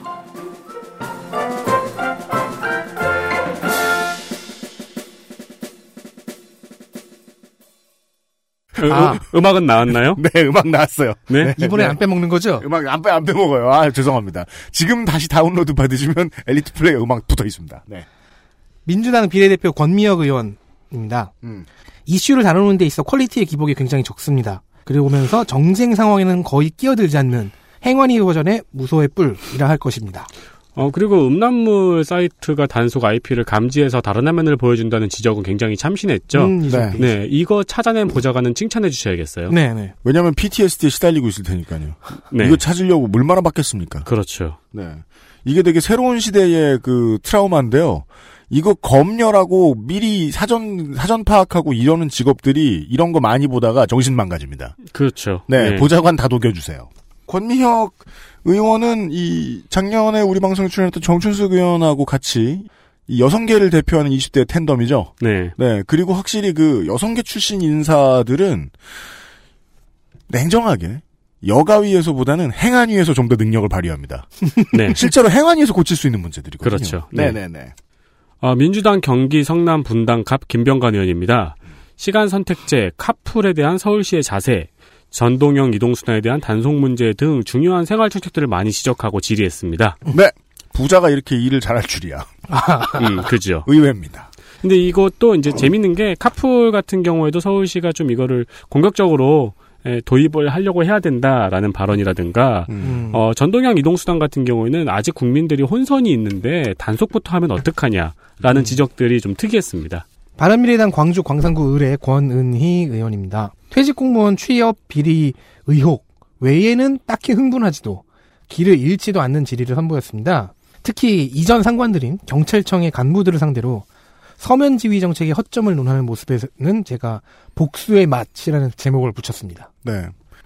자유한국당 부산 동래구의 이진복 의원도 선정했습니다. 좀 전에 말했듯 혼자 질의 시간이 남아서 남아있긴 했지만 모두가 이제 진입을 시도하러 공성하러 갔을 때 혼자 질의 시간이 남아서 남아있기도 했지만 정쟁 상황에서 중재 역을 맡으려는 모습을 자주 비춰줬어요. 이재정 조원진 두 의원의 갈등 상황에서도 양측을 진정시키며 어, 개꿀잼을 즐기던 인재근 위원장 대신 사실상의 부위원장처럼 움직였습니다. 청항선이라고 있어요. 항만 청소용. 네. 이거를 경기와 경남 도를 감사하면서 칭찬도 하고 하면서 이제 그 추천을 했는데 오염물질 청소해주는 배고 어, 네. 땅 밑으로 내려가는 배도 있죠. 네 그리고 아물 밑으로 음. 땅 밑으로 내려가면 네.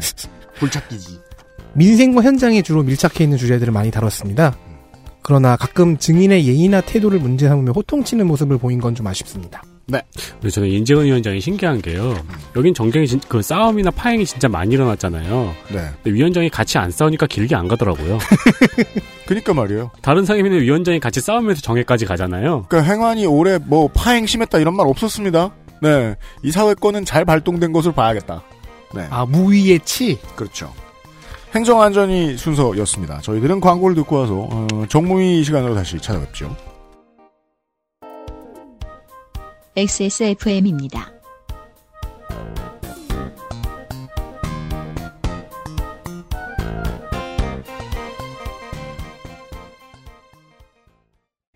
필터 교환이 필요 없는 공기청정기. 반가워.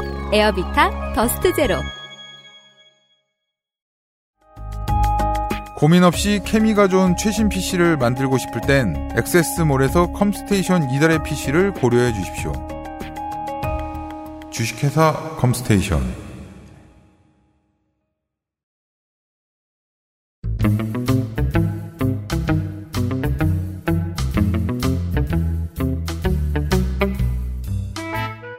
그것은 알기 싫다 특별 기획.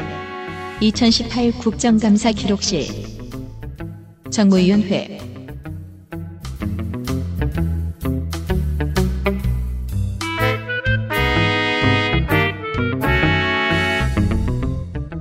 그것은 알기 싫다 특별기획 2018 국정감사 기록실 정무위 시간입니다.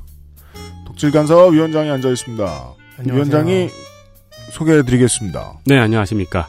국무조정실, 국무총리 비서실, 짧게 말하면 국무총리와 국무총리실을 소관하는 정무위원회입니다. 그 외 공정거래위, 금융위, 금감위, 예보, 자산관리공사, 주택금융공사, 산은, 기업은행, 독립기념관, 가습기 살균제 사건과 4.16 세월호 참사 특조위 등 이슈 많은 소관부처들을 감사하고 있습니다. 이곳 역시 여당 위주 사회권 배정이 일반적인데 상반기 한국당에서 하반기 여당으로 넘어왔습니다. 위원장 서울 동대문 을 민병두, 여당은 경기 고양을 정재호 등 10명, 한국당은 비례 김종석 등 8명, 바른미래당 경기 평택을 유이동 등 3명, 비교섭 평화당 1명, 정의당 1명, 정태옥 1명입니다. 정태옥, 정태옥 1명입니다. 정태욱 의원은 국민을 상대로 항명을 한 인물이죠. 네. 경기 서부의 적. 네. 경인권의 적. 아, 네. 정태욱 의원은 그 유명한 우리가 이제 앞으로 방송가에서 입에 담으면 안 되는 이땡 망땡 발언의 주인공이지요. 그러니까 그 따라서 심정적인 한국당의 우군이라고 보시면 되겠습니다. 한국당은 절대 그렇게 생각하지 않으려 합니다. 짝사랑이네요. 광고를 듣고 에, 이슈들을 만나보시죠. 안 괜찮으시죠? 관절 건강에 도움을 줄 수도 있는 무르핀이라면 도움을 드릴 수 있어요. 관절 건강엔 무르핀이니까요. 지금 유리한 가격대의 부품, 지금 가장 핫한 하이엔드 장비, 아니면 고장 리포트가 적은 부품으로 이루어진 사무용 PC까지 당신이 찾는 데스크탑을 상담 없이 구입할 수 있는 기회, XS몰에서 컴스테이션 이달의 PC를 찾아주세요. 주식회사 컴스테이션.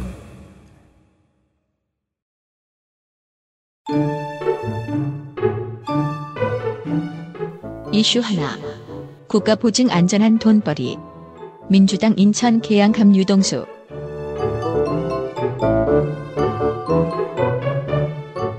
몰랐던 사실을 하나 알았습니다. 저는 전세자금 대출을 받기가 어렵겠구나라는 사실을요. 이제 알았어요? 네. 어, 왜냐면 옛날 학자금 대출 연체 때문에 신용도가 똥망이거든요. 그 이후로 올라봤자 얼마나 올랐는지 모르겠습니다만 네. 전세자금 대출 금리가 신용도에 따라서 결정이 되더라고요. 그렇습니다. 아니 내 신용 보고 꺼주는 게 아니고 국가가 신용 보, 그 국가가 보증서 줘서 꺼주는 거 아닙니까? 원칙적으로 그런데 국가가 보증을 어, 많이 서준다라고 생각하면 보수 쪽에서 나서서 어, 모랄 해저들을 이야기하죠. 아, 네, 도덕적 회의다. 어 그래서 민주당 유동수 그 의... 지부의 질문은 간단합니다. 윤세민은 얼마나 해이한가? 네. 네. 네. 따라서 이 질문에 맞지 않는 거죠. 국가가 보증서 줬는데 윤세민이 얼마나 해이한지를 자꾸 묻는다는 겁니다. 헤이 헤이 헤이. 네, 그래서 민주당 유동수 의원은 전세자금 대출은 공적 보증이 들어가기 때문에 위험 부담이 거의 없는데도 은행이 과도한 이익을 내고 있다고 지적했습니다. 이 지적이 타당한 것입니다. 네. 유동수 의원은 민주당이 이번에 발굴한 회계 세무 전문가죠. 공적 보증 없음은 어차피 대출도 안 되고 주택금융공사가 제공하는 보증은 부실이 발생해도 은행이 대출금의 90%까지 돌려받을 수 있기 때문에 사실상 은행이 지는 리스크는 거의 없습니다. 따라서 리스크 관리가 필요가 없는 편인데도 불구하고 윤세민의 회의를 논한다는 거예요. 그렇습니다. 왜냐하면 내 회의는 이미 주택금융공사가 보증을 서줬거든요. 그렇죠. 그래서 윤세민이 회의해도 되는 편이에요. 네. 그런데 일부 은행이 신용 등급에 따라서 금리 차이를 두고 돈을 버는 것은 부당하다는 지적입니다. 그렇죠. 왜냐하면 대출은 리스크를 가지고 돈을 버는 거잖아요. 네. 전세자금 대출 잔액은 리스크를 2000... 진 대가로 돈을 버는 건데. 그렇죠. 리스크도 안 지고 돈을 벌게 해준다는 거죠. 네. 전세자금 대출 잔액은 2013년 30조에서 2017년 71조로 5년 사이 2배 이상 불었습니다. 음. 이를 통해서 금융기관이 거둔 작년 2017년에 전세자금 대출 이자 수익은 6,316억 원입니다. 음. 6,316억 원입니다. 위험 부담 없이 버는 수익이라는 것이 이상한 거죠. 그렇죠. 유동수 의원은 전세자금 대출뿐만 아니고 신용보증기금, 기술보증기금 등 국가가 보증을 하면은 고정금리를 도입하거나 이자율을 조정해야 된다고 밝혔고 최종고 금융위원장은 현행 제도 폐지를 검토해보겠다고 밝혔습니다. 네. 금융위가 더 강력한 카드를 들고 나올 수 있도록 지금 여당이 뒷받침을 살짝 해주고 있는 것이고요. 네. 예. 쉽게 아까 어, 위원장의 예를 통해서 정리를 해드렸습니다. 국민이 져야 할 리스크도 없고 은행이 져야 할 리스크도 없고 국가가 리스크를 져주겠다고 말한 대신에 실제로 하고 있던 일은 은행권에다가 수익을 안겨주는 일이었다. 네. 라는 겁니다. 네. 간단히 정리하면 그렇습니다.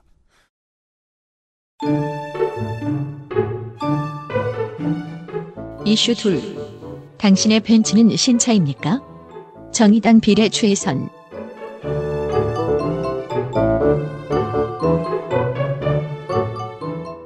만약 청취자 여러분이 더클래스 효성의 매장에 가셔서 수입 예정인 벤츠의 신차를 계약했다고 쳐보죠. 음. 하신 분이 있다면 그 차가 하자 있는 차였을 가능성이 높습니다. 아, 예. 다시 말하겠습니다. 가능성이 있었습니다. 아, 이젠 아니라고? 뭐 그렇게 주장을 합니다. 근데 상상도 할 수 없어요. 내가 음. 어, 새 디카를 샀는데 네. 여러 번 물건이 왔어요. 그런 경우 종종 있었죠. 안에 사진이 있는 경우. 하고 옛날에 휴대폰 같은 경우에 웬 번호가 저장돼 있는 경우 음. 아주 가끔 있어가지고 문제가 됐었죠. 막 엑스박스를 샀어. 네. 지문이 있어. 세이브 데이터가 있어. 그리고 요, 켜봤더니 헤일로가 딱 떠. 그래 액박은 헤일로지 이러면서 하다가 아싸 개꿀 하다가 내가 두 번째 미션부터 시작했다는 걸 알게 돼. 다 깨고 알게 된 거야. 이 게임은 인트로가 없더라고. 이러면서. 네, 효성 더클래스가 이런 걸 했다는 거예요, 지금. 네. 그럼 이제 신차를. 저 같은 사람은 그런 생각을 하는 거예요. 신용도가 낮아서 그런가? 국가는 보증 안 서주고 뭐 하는 거야? 추혜선 의원실에 따르면요, 어, 출고 전에 하자 보수를 했는데 자동차 등록원 부 서류를 조작해서 문제없는 신차인 척 팔아치운 차가 1,300여 대입니다. 당연히 소비자 기본법과 자동차 관리법 위반이지요. 그럼 지금 우리나라 벤츠 오너 중에서 1,300여 대의 오너는 어 중고차를 끌고 있는 거네요. 중고차, 효성의 입장은 이해해요. 신차는 맞아요. 신차는 맞는데 법적인 출고된 적은 없으니까. 법적인 하자는 어디서 나오냐면 하자를 먼저 알고 있었다는 겁니다. 네. 음. 나중에 알면 서비스하면 돼요. 근데 먼저 알고 이랬다는 겁니다. 서류 조작이죠. 리퍼 차네요. 정확합니다. 그러니까 리퍼가 될 것을 예상할 수 있었던 기계라는 거죠. 네. 네. 네, 지난 4월에 내부 고발자가 이 건을 폭로했는데요. 효성은 5월에 안내문을 보냅니다. 차량 출고 누락 실수인 것처럼 설명을 하고 바우처를 대신 제공하겠다고 했습니다. 근데 그 바우처라는 것이 수리를 해주는데 뭐 얼마까지 공짜 이런 얘기 아니에요. 그렇죠. 즉 당연히 할 일을 바우처인 척했다는 거예요. 네. 사실 이것도 심정적인 서류 조작입니다. 그리고 멀쩡한 신차를 고위층에게 우선 배정한 사례도 발굴되었습니다. 전 이게 제일 웃겨요. 그것도 촛불혁명 전국 당시에. 음. 추혜선 의원실이 찾아온 대표적인 사례는 변양균 씨의 배우자입니다. 내가 무슨 최순실 육촌이라면 내 이해해주겠는데 변양규는 뭐야? 2017년 1월 말 변양균 씨의 배우자 박 씨는 7,970만 원의 벤츠 E300 E300 신형 모델을 41, 41.6% 할인받은 4,650만 원에 구입했습니다. 이건 12%로 알려져 있는 회사 마진율을 훌쩍 뛰어넘으니까 사실상 효성이 차를 사준 셈이죠. 나도 누가 이 정도 지원해주면 힘이 나서 열심히 살겠네요. 그죠. 네. 혹시나 들킬까봐 최초 품위서도 좀 신경을 써서 적었습니다. 자, 왜 이렇게 마- 할인을 해주었는가를 적어야 되잖아요. 음. 결함이 있어 부품을 교체하고 수리한 탓에 특별 할인했다고 적었다가 음. 이건 앞서서 드- 등록원부 서류 조작과 비슷한 범죄 그, 그 범죄를 얘기하는 것일 수도 있잖아요. 음. 그래서 고칩니다. 많은 고객을 소개해줘서 발생한 이익을 감안한 할인. 변양균 씨 지금 무슨 뭐 투자 회사 같은 거 뭐 운영하고 있는 걸로 아는데 어쩌면 정권이 저쪽으로 갈 것이라는 것을 예상한 것일 수도 있어요. 전 전혀 모르겠어요. 이 사람이 무슨 끈이. 아무튼 그리고 주로 이런 거 하는 사람들은 안 그래도 그냥 자기 돈 갖다가 머세데스를 삽니다. 그리고 이게 이 차가 변양규 씨의 배우자가 좀 늦게 주문을 한 건데 음. 우선 배정했다는 의혹도 있어요. 음. 이건 그냥 의혹 단계인데 우선 네네네. 그렇다면은 어떤 한 명은 음. 차를 구매했는데 늦게 왔을 거라는 거죠. 어 맞아요. 네 그런 경우 좀 비일비재한 편이에요. 네. 네. 그러니까 어, 즉 공정거래위원회 건입니다. 그렇습니다. 네. 그래서 김상조 공정거래위원장은 쭉 듣고서 충격을 받았다고 말하며 자료를 넘겨달라고 요청했습니다. 국감 출석을 좋아하는 유일한 기관장이죠. 네. 네. 오늘은 또 무슨 내가 몰랐던 것이 무슨 민원이 이러면서 들어올까요? 그러니까 죄송합니다 한번 하고 가서 시킨 거 다 하고 국회의원의 직소 민원. 요거 요걸 좀 알아봐야겠네요. 이 변양근 씨의 배우자가 많은 고객을 소개해줬다고 했잖아요. 네. 이분들은 신차를 받았을까? 아, 그리고 그 사람들은 혹시 사회 고위층이 아닐까? 음. 이게요. 중소기업 적합 업종이라고 말하기는 좀 그 어폐가 좀 있어요. 왜냐하면 수입 차량 판매하고 관리는 중견기업 적합 업종이라고 좀 봐야 된다고 생각하는데 그건 법적인 단어가 아니니까요. 네. 다만 심정적으로는 그런 업종인데 대기업의 아들내미들이 종종 참여하죠. 음, 음, 예, 네. 자식들한테 종종 나눠주는 업종입니다. 그러다 보니까 이게 인맥 관리용으로 쓰이는 경우도 있는 모양이더라고요. 음. 벤츠 얘기였습니다. 다음 보시죠.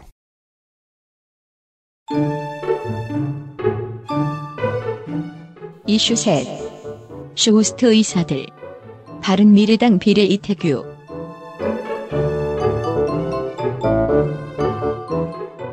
제가 종종 이야기한 적이 있습니다.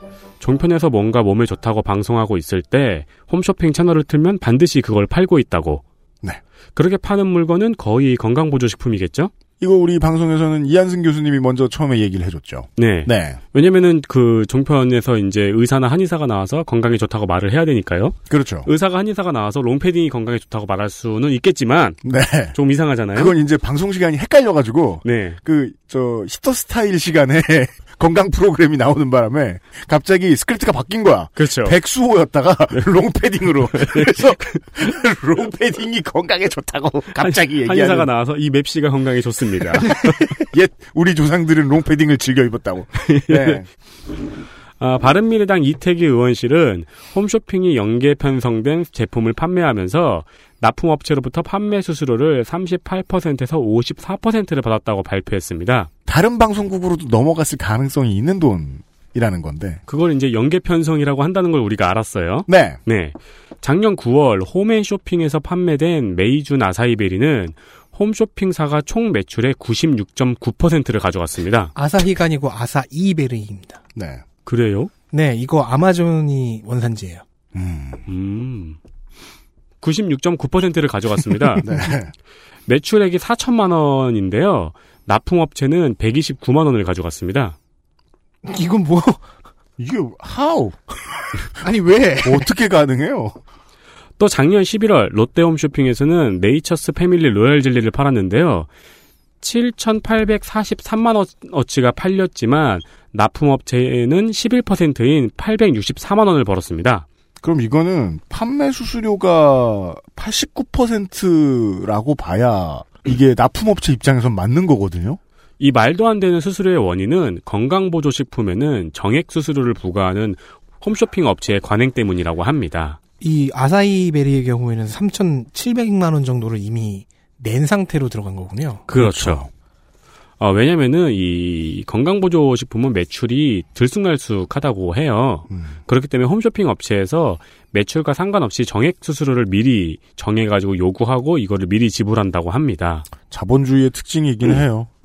돈이 많은 업체일수록 리스크를 덜 지게 장사하죠. 네. 아, 뿐만 아니라 종편에서 또 연계 편성을 하는데 종편은 공짜로 방송을 해줄까요? 연계 편성에는 판매 실적과 상관없이 3천만 원에서 5천만 원의 비용을 종편에 내야 됩니다. 어, 홈쇼핑이 낼 리가 없죠. 어, 바른미래당 이태규 의원은 평균 수수료를 밝혔는데요. CJ 오쇼핑 같은 경우에는 54.4%, 롯데 홈쇼핑은 52.2%, 네. 현대 홈쇼핑은 50.28%로 매출액의 절반을 넘어갑니다. wow. 네, 그러나 홈쇼핑 업체들은 공정거래위원회의 평균 수수료율을 15.9%에서 32.5%라고 공시했습니다. 대단합니다. 정액이 아닌 정량도 이렇게 나온다. 그렇죠. 네. 어, 그리고 연계 편성 때 종편할 때 가는 금액은 별도예요. 음. 당연히 그렇겠죠. 그러니까 네. 이중으로 내는 거네요. 하긴 뭐 두, 프로그램을 두 개 편성해 주니까. 그러니까 864만 원 번 업체나 129만 원 번 업체는 마이너스죠. 그렇죠. 생산업체가 홈쇼핑에 저는 끌려 들어간다는 표현을 쓰는데 끌려 들어가면 겪는 일이 이렇습니다. 평상시에 내놓을 수 있는 수량의 몇 배의 수량을 갑자기 생산해 내라는 압박을 받습니다. 근데 생산 시설을 설비를 그래서 자기가 자체적으로 늘리면 그건 도산하겠다는 뜻이고요. 어차피 남는 게 아니거든요. 그래서 다른 공장에 OEM을 맡겨요. 근데 그 OEM이 만약에 한꺼번에 생산을 늘리는 바람에 quality가 낮아져. 그죠. 그러면 그 반품과 비용 소요는 전부 다 판매처, 그니까 저, 저 생산처의 잘못입니다. 네. 그러니까 계속해서 이, 말, 이 말씀을 왜 드리냐면은 뭘 해도 홈쇼핑 업체가 리스크를 안 진다는 거예요. 네. 선지급이 어디 있습니까? 판매 대가로. 전 이런 얘기는 여기서밖엔 들을 수 없었더라고요. 제가 찾아본 바에 의하면.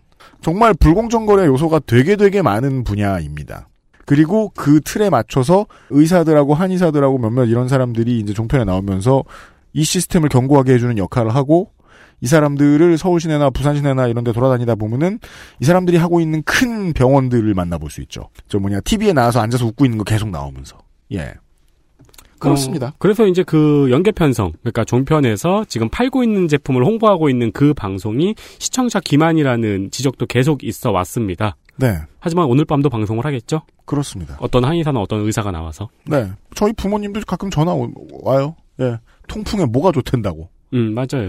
네. 그럼 그럼 한마디로 끊어야 됩니다. 일단 아빠가 넘어갔어, 정신적으로. 음. 엄마가. 그러면은 옆 채널에 나오는 거 사지 마! 로 일단 끊습니다. 네. 급한 불을 끕니다. 네. 네. 그거를 끊기 위해서는 그거 다 거짓말이야라고 하면 안 돼요. 내가 더 싼 거 찾았어.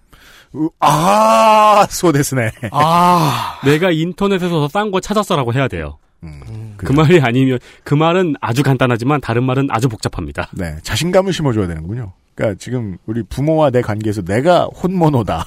이것을 보여줘야. 어, 그래? 이걸 바로 끊는다. 네. 핀테크의 위력을. 알겠습니다. 핀테크 얘기하니까, 아, 재윤경 의원이 나오네요. 그렇습니다.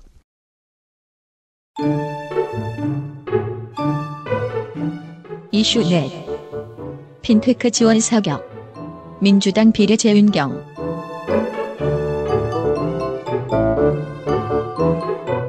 핀테크 최신 금융 분야 그래서 어렵습니다. 최신 금융 불 왜 불화를 조성하고 있어요? 네. 다시 할게요. 네. 최신 금융 분야 네. 그래서 어렵습니다. 그러니까 누가 조언을 좀 해줘야죠. 음. 기존 법을 적용하는 것도 그렇고 새로운 법을 파악하는 것도 그렇습니다. 음흠. 어, 그래서 유권 해석이 자주 필요한 시기가 지금입니다. 꼭 핀테크만은 아니겠지만 최근 3년 동안 금융업에서 신청 접수된 유권 해석은 총 1094건이라고 합니다. 금융위원회는 유권 해석 요청을 받았으니까 유권 해석을 해줘야죠.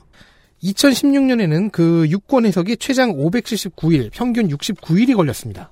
2017년에는 최장 426일, 나- 낮아진 것 같죠? 하지만 평균은 길어졌습니다. 82일 걸렸습니다. 평균적으로 두 달 반. 네. 그럼 이 동안 재판은 유예되고 있는 건가요? 그리고 사- 검토해야 되는 사업 아이템은 홀딩되고 있는 거죠. 음. 그리고 시간이 지나면은 의, 의미가 없어질 가능성도 있죠. 그런 혹은 아이템. 이자가 불어나거나. 네. 그래도 올해는 좀 나아졌네요. 최장 167일, 평균 60일. 나아졌다고 방심하면 안 됩니다. 국가법령정보센터에 의하면요. 법령에 관한 설명이나 해석을 요구하는 질의 민원은 14일 이내 처리하라고 나와 있습니다. 그래서 재윤경 의원은 금융위원회에게 따졌습니다. 금융 환경은 지금 빠르게 바뀌고 있고 새로운 아이디어가 계속 나오는 핀테크 업체들이 등장하는데 이들에 대해서 그러니까 지원도 해야 되고 규제도 해야 되고 조언도 해줘야 되잖아요. 음.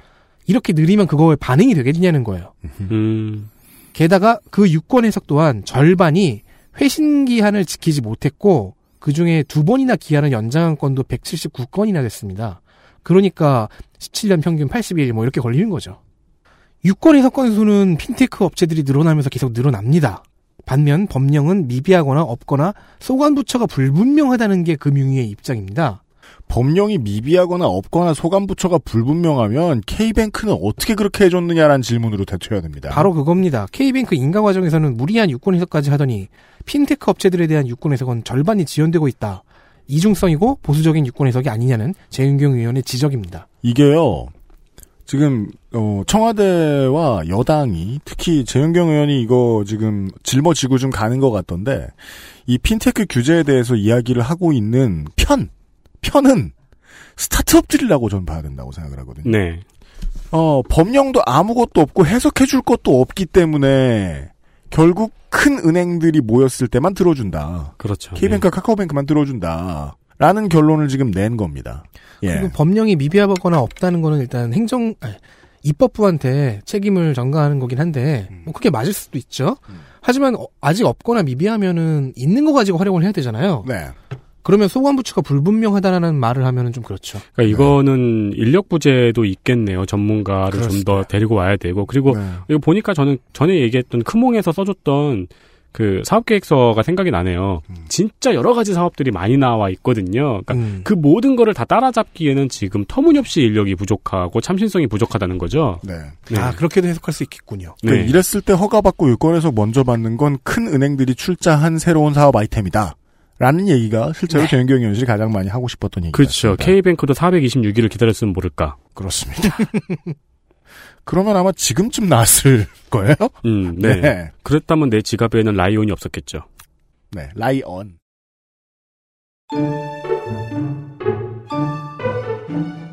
이슈 다섯. 황금알을 낳는 안보험. 민주당 부산 북강서 갑전재수. 전재수 의원이 금감원장에게 했던 질문을 그대로 해보겠습니다. 해보겠습니다. 암 치료를 직접 목적으로 하는 입원과 암의 직접적인 치료 목적의 입원에 차이가 있을까요? 아, 나 이런 거 제일 싫어. 나 국문과 이런 거 제일 싫어. 다시 말씀드리겠습니다. 다시 학부에 들어온 기분이야. 두 가지의 차이를 찾아야 돼요. 네. 1번, 암 치료를 직접 목적으로 하는 입원. 음. 2번, 암의 직접적인 치료 목적의 입원. 첫 번째는 환자가 입원한 거고 두 번째는 암이 입원한 건가요? 암이 내가 지금 치료가 아, 좀 돼야겠다 싶어가지고. 암세포도 생명이니까. 암의 직접적인 치료. 나를 직접적으로 치료해달라. 아유. 금감 원장은 아니라고 답변했지만 전재수 의원은 차이가 있다고 답변했습니다. 오. 암 치료를 직접 목적으로 하는 입원은 입원의 목적이 암 치료인지를 따지는 거고 음. 암의 직접적인 치료 목적의 입원은 입원에서 받는 치료가 직접 치료인지 여부를 따지는 내용입니다. 이 차이를 왜 따지냐 싶죠? 음. 어, 요 차이로 보험사의 수익이 늘어났거든요. 그 얘기겠죠. 네, 천천히 말씀해 드리겠습니다. 가족 중에 누군가가 암투병을 해보신 분들은 무슨 말인지 다 아실 겁니다. 암투병을 해야 되면 해야 하는 치료가 매일 늘어납니다. 음. 어, 일단 절제술을 하고 방사능 치료를 하고 방사능 치료를 위한 치료를 하고 절제술을 위한 치료를 하고 이후에 부작용 치료를 하고 이후에 합병증 치료를 하고 그 이후에 회복을 위한 치료를 해야 됩니다. 이제 좀 오네요. 왜냐하면 회복도 있고 합병증을 상대해야 되는 것도 있는데 암을 공격하는 치료는 그렇게 엄청난 비중을 차지하지 않잖아요. 네. 네. 그리고 암을 공격하는 치료를 하려면은 그 치료가 몸을 망가뜨리기 때문에 그걸 위한 치료를 또 해야 돼요. 그건 또 다른 항목일 수 있군요. 네. 아, 그리고 서울의 안병동에 가보시면은 전국에서 올라온 암 환자들이 입원은 해야 되는데 병원에 병실을 못 잡아가지고 로비에서 발을 구르고 있습니다. 이분들은 보통 근처 요양병원에 입원해서 그 안병동으로 통원 치료를 합니다. 음. 왜냐면 환자의 상태가 입원은 해야 되는데 그 우리나라에서 암을 치료하는 곳은 이게 전국에서 올라오세요. 근데 암병동에 직접 입원한 것과 암병동을 다니려고 옆에 다른 병원의 병동에 입원한 거는 또 보험 항목이 다르다는 얘기군요. 그렇습니다. 하지만 암보험 약관은 이런 비용을 보장해주지 않는 경우가 있습니다. 음. 원래 약관은 미궁이니까요. 네. 잘못 빠졌습니다. 아까 1번과 2번이 있었죠? 1번의 문장에서 2번의 문장으로 2014년 4월 32개 보험사에서 바뀌었습니다. 그리고 그 이후 보험사들의 암보, 암보험 관련 수입이 크게 늘었다고 전재수 의원실에서 설명했습니다. 그러니까 암 하나의 위치를 바꿨는데 암을 치료하기 위해서 A부터 Z까지의 치료 과정이 필요한데 키모 딱 그 키모만 빼는 건 아니겠지만 아 뭐 한 B에서 D까지 정도를 보장해주고 나머지를 약관에서 빼버린 네. 그런 보험들이 생겼다. 그렇습니다. 많이 늘어났고 그러면 당연히 보험사의 직원들은 칭찬받겠죠. 네. 음. 이 야건이 2014년에 바뀌었다고 말씀드렸습니다. 2013년에 암보험 관련 수입 보험료는 4조 2천억이었습니다. 2017년에는 7조 6천억입니다. 네. 기본적으로 보험사의 수익률이 한꺼번에 늘어났으면 국감에 불력하야죠. 그렇죠. 지급 보험금은 2조 100억에서 2조 6천억으로 5천억 정도가 올랐거든요. 근데 음. 수익률은 3조가 넘게 올랐죠. 음, 수익률은 두 배가 넘게 올랐다. 네. 그 수입에서 지급된 보험료를 빼면은 2013년 2조 3천억 원인데 2017년은 5조에 육박합니다. 음, 약관 가지고 장난을 쳤다. 는 네. 증거. 보험사가 암보험 관련해서 수익이 늘어났습니다. 그럼 함께 늘어난 것이 있겠죠. 보험사의 암보험료 부지급률입니다. 부지급률, 지급을 안 하는. 음. 2014년에 부지급률은 2.91%였는데요. 2016년에는 7.2%로 증가했습니다. 암은 보험 갖고 장난치기가 불가능한 항목이에요. 왜냐면 국가에서 약관을 관리하거든요. 네, 보험을 든 사람 입장에서. 네. 근데 이렇게 했으면 어, 보험금을 내주는 쪽이 장난친 거라고밖에 볼 수가 없다는 겁니다. 어, 문제는 이렇게 약관을 수정하도록 한 곳이 금감원이었던 것입니다. 에헤라. 전재수 의원은 보험사와 분쟁 중인 참고인을 한 명 불러서 10년 전 가입 당시에 약관에 이 직접적인 치료 목적이란 말이 있느냐고 물었고 참고인은 10년 전 약관에는 없었는데 요청해서 새로 받은 약관에는 직접적인 치료 목적이라고 즉 변경된 약관이 적혀 있었다고 증언했습니다.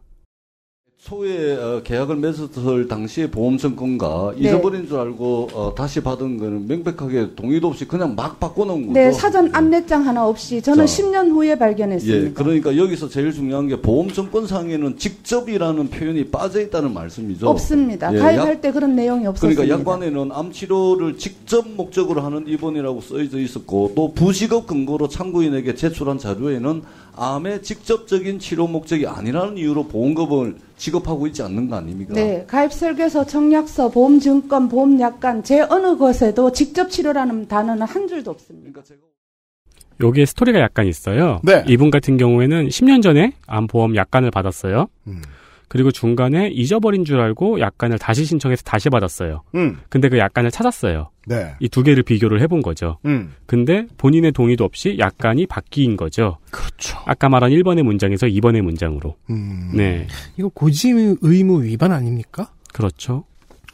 금융감독원이 이런 관행을 개선하겠다고 한 게 2016년의 일인데. 네, 이분은 현재 분쟁 중입니다. 음.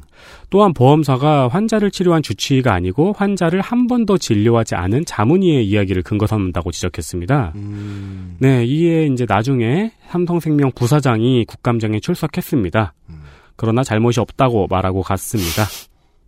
질의 중에서 판례에 대한 이야기가 자주 나왔어요. 그러니까 서로 판례를 가지고 이제 근거로 삼아 네. 싸우는 거죠. 음. 어, 저는 그 중에서 하나만 따왔습니다. 지난 그 7월 대법원 판례가 있어서, 2017년 예. 다 256828 아, 아, 판례입니다. 약관의 정의가 모호해가지고 다해적으로 해석될 수 있는 경우 보험가입자에게 유리하게 해석해야 한다고 판시한 바가 있습니다. 의학적 측면에서 조건이 아니라 약관의 원칙이 무엇인지를 재확인한 아주 중요한 판례입니다. 전재수 의원인가요? 네. 우리가 TV에서 보는 그 보험의 약관 설명, 보험 광고의 마지막 장면에 나오는 약관 설명이 가장 짧았을 때는 0.9초에 이르렀다고 합니다. 아웃사이더보다 빠르죠. 그래서 아웃사이더가 당시에 모든 보험 광고에 성우를 했다는 설도 있습니다. 네. 전설입니다. 아, 가이드를 했을 수는 있죠. 네, 저도 광고랩 가이드 해봐서 알아요, 그게 뭔지. 그, 그게 아마 녹음해놓고 빠르게 돌리면 안 될 거예요, 법적으로. 이러한 이 원리주의에 맞춰서 빨리 읽은 다음에, 어, 팔만 대장경 같은 걸 이렇게 1초 동안 살짝 보여주는 그 기법 있잖아요. 네. 그게 점점 길어지고, 이제는 거의 광고 길이의 막 10%이 정도를 잡아먹을 정도로 천천히 읽게 됐죠. 네. 이게 금융위원회가 그 개혁하고 개혁하고 개혁한 결과란 말이에요. 광고에서 고지 의무를 이 정도로 늘렸는데 약관을 자기들이 변경했을 때 고지를 안 했다라는 게 신기합니다. 네. 네. 정무위에서 갑자기 이 어, 우리 실생활에 도움이 되는 얘기들이 좀 꽤 많이 나왔습니다. 네. 예.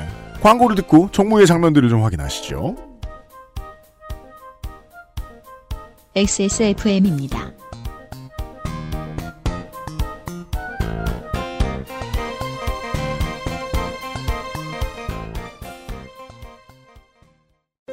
층간소음 걱정 없는 아이들 세상.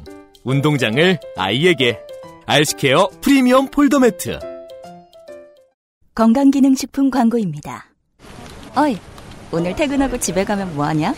이렇게 피곤한데 밤에 집에 가면 자야지. 요즘 가뜩이나 면역력도 떨어져가지고 내가 지금 야왕 테이 어 그 무슨 야왕 나이트 체내 흡수율을 높인 농축 홍삼 야왕 테이 어?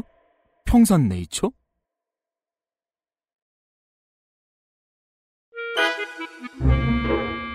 장면 하나. 유공자가 늘어나다니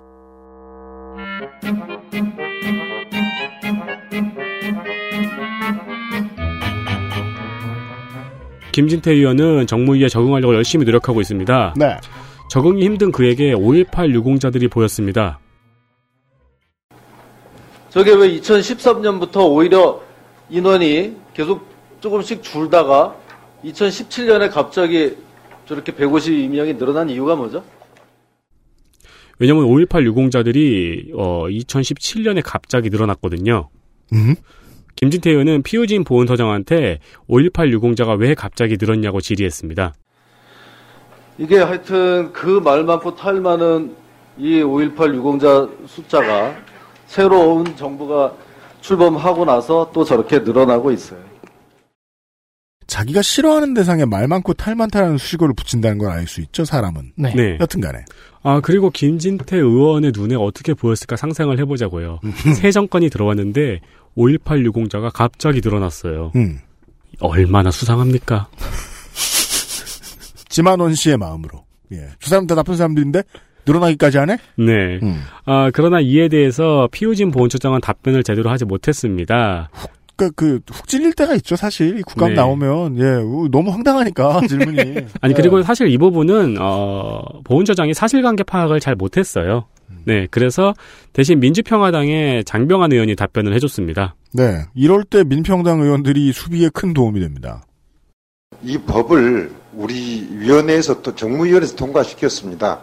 어, 경위가 어떻게 되냐면 이 상무대 영창과 광주 교도소에 강제 구금되었던 사실 있는 분이 611명이 심사에 누락되었다는 게 발견이 돼가지고 이 5.18 관련자 보상법 개정안이 2014년 12월에 우리 이저 정무위원회에서 통과를 시켰습니다. 그리고 그 법 시행이 2015년 6월부터 되고 여기에 따라서 또 다시 재심사가 이루어져. 음, 아마도 장병환 의원이 이 입법에 참여했을 가능성도 있고요. 네. 평화당의 국회의원들이 이 5.18 관련된 그 특별법이라든가 이런 데 관심이 상당히 많은 사람들이 있기 때문에 그리고 이 독립운동 유공자나 민주화운동 유공자 다 마찬가지 이게 숨어 있다가 발굴이 안 된 경우들이 꽤 많죠. 네. 네. 네. 이거를 김진태 의원이 너무 섣부르게 문재인 정권 들어서 이게 늘어났다고 음. 지적을 했다가 이제 따라서 지금 밝혀진 건 김진태 의원이 위원회를 옮겼다. 네. 공부를 잘 안 했다. 그 전에 뭔 법이 통과됐는지 몰랐다. 어쩌면 장병환 의원의 터스 아닐까요? 너 그때 없어서 모르는 거야. 그 그것도 있죠. 어, 이 사실을 검색을 해보자 프리덤 뉴스에서도 전하고 있습니다. 프리덤 뉴스는 또 뭐야? 프리덤. 네, 뭐, 멜 깁슨이 사장인 뉴스는 아니에요. 그 스, 스코틀랜드 독립신문이야? 그러나 여기서는 장병완 의원의 대답은 전하고 있지 않습니다. 그렇죠. 그럴 수밖에요. 네. 한편 이 제가 돌아다니다가 진대만이라는 걸 찾았어요. 그게 뭐예요? 김진태 대통령 만들기예요. 어, 어, 어. 네. 여기서 이 의혹 때문에 집회를 하려고 했는데 네. 글을 지웠나 봐요. 아. 검색 결과에 떠서 클릭하면은 안 보여요. 팩트 체크 팀이 있구나 거기에. 네, 그 글이 안 보이더라고요. 야, 그 법 있었다라고 누군가가 얘기한 거예요. 음.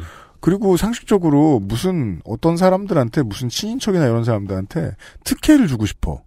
근데 그걸 5.18 유공자를 만들어서 특혜를 준다고? 우리나라에서? 아이고. 하나 더 있습니다. 네. 또 김진태 의원입니다. 죄송하네요, 이쯤 되니까. 네. 장면 둘. 고양이는 거들 뿐. 게다가 아, 이거는 너무 유명해진 장면이라 음. 다루지 말까도 생각했는데요. 참새는 방앗간을 지나갈 수가 없더라고요. 도입부부터 듣겠습니다. 9월 18일 날 3차 남북 정상회담 할 때 사살된 퓨마와 비- 아주 비슷한 것을 좀 가져오고 싶었지만 그 퓨마를 너무 고생시킬 것 같아서 그거는 그냥 안 가져왔습니다. 네. 그 동물도 그렇게 아무데나 끌고 다니면 안 되잖아요. 퓨마를 데려오고 싶었으나 그러니까 냥이는 분노해 있습니다. 뒤에서. 그러니까요. 일단 음. 네, 나는 동물이 아니냐? 고양이가 들어갔죠. 예. 난 뭐 화초냐? 동물임을 부정당한 고양이가 억울했는지 항의하고 있습니다. 게다가 동물 학대를 할 수 없어서 동물 학- 학대를 한다는 논리죠. 역시 김진태 의원입니다. 그 사실은 나중에도 제가 저- 지난번에도 말씀드렸습니다만은 그 김진태 의원과 고양이는 사이가 좋았던 것 같은데 문제는 하는 말 한마디 한마디가 혼이 안 날 수가 없는 말들 하고 있으니까. 네, 일단 이 상황은요, 이런 거예요. 어느 공장이 PS를 무단 방류해서 공장장을 우리에 넣어오려고 했는데, 그게 인권 침해라서 공장장 닮은 사람을 우리에 넣어왔다.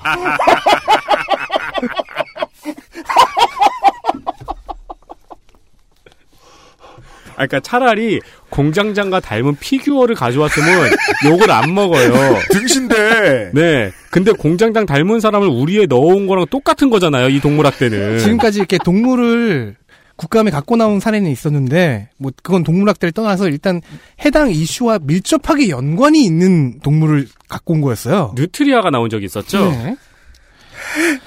아, 그런데요. 그 낯선 환경에서 무서워하는 불쌍한 고양이에겐 정말 미안하지만 고양이는 하나도 중요하지 않았습니다. 네. 이게 은근히 어, 고양이에 가려져서 이슈가 얘기가 안 되더라고요. 정말 중요한 건 질투였습니다. 남북 정상회담을 하는 날 저녁에 대전 모 동물원에서 퓨마가 한 마리 탈출을 했는데요. 그거를 아주 전광석화처럼 사살을 했습니다. 네? 그날 저녁 남북 정상회담이 열리는데 이 눈치도 없는 퓨마가 하필이면 그날 탈출을 해가지고 인터넷 실검 1위를 계속 장식을 하는 거예요. 네? 그러니까 NSC가 소집이 됐어요. 국무조정실장님, 그날 저녁에 NSC 열린 거는 맞죠? 계속해서 피처링 고양이. 그 김진태 의원의 논리 구조를 지금 확인을 해 보셨습니다. 네. 남북 정상회담이 그 퓨마에 밀릴까봐 어, NSC가 소집됐다. 질투했다. 퓨마를 질투했다. 자, 국가안전보장회의가 퓨마를 질투했다는 건데요. 그러면 NSC는 왜 소집된 걸까요? 홍남기 국무조정실장이 답변입니다. 아, 네, 안 열렸습니다. 제가 NSC 멤버입니다.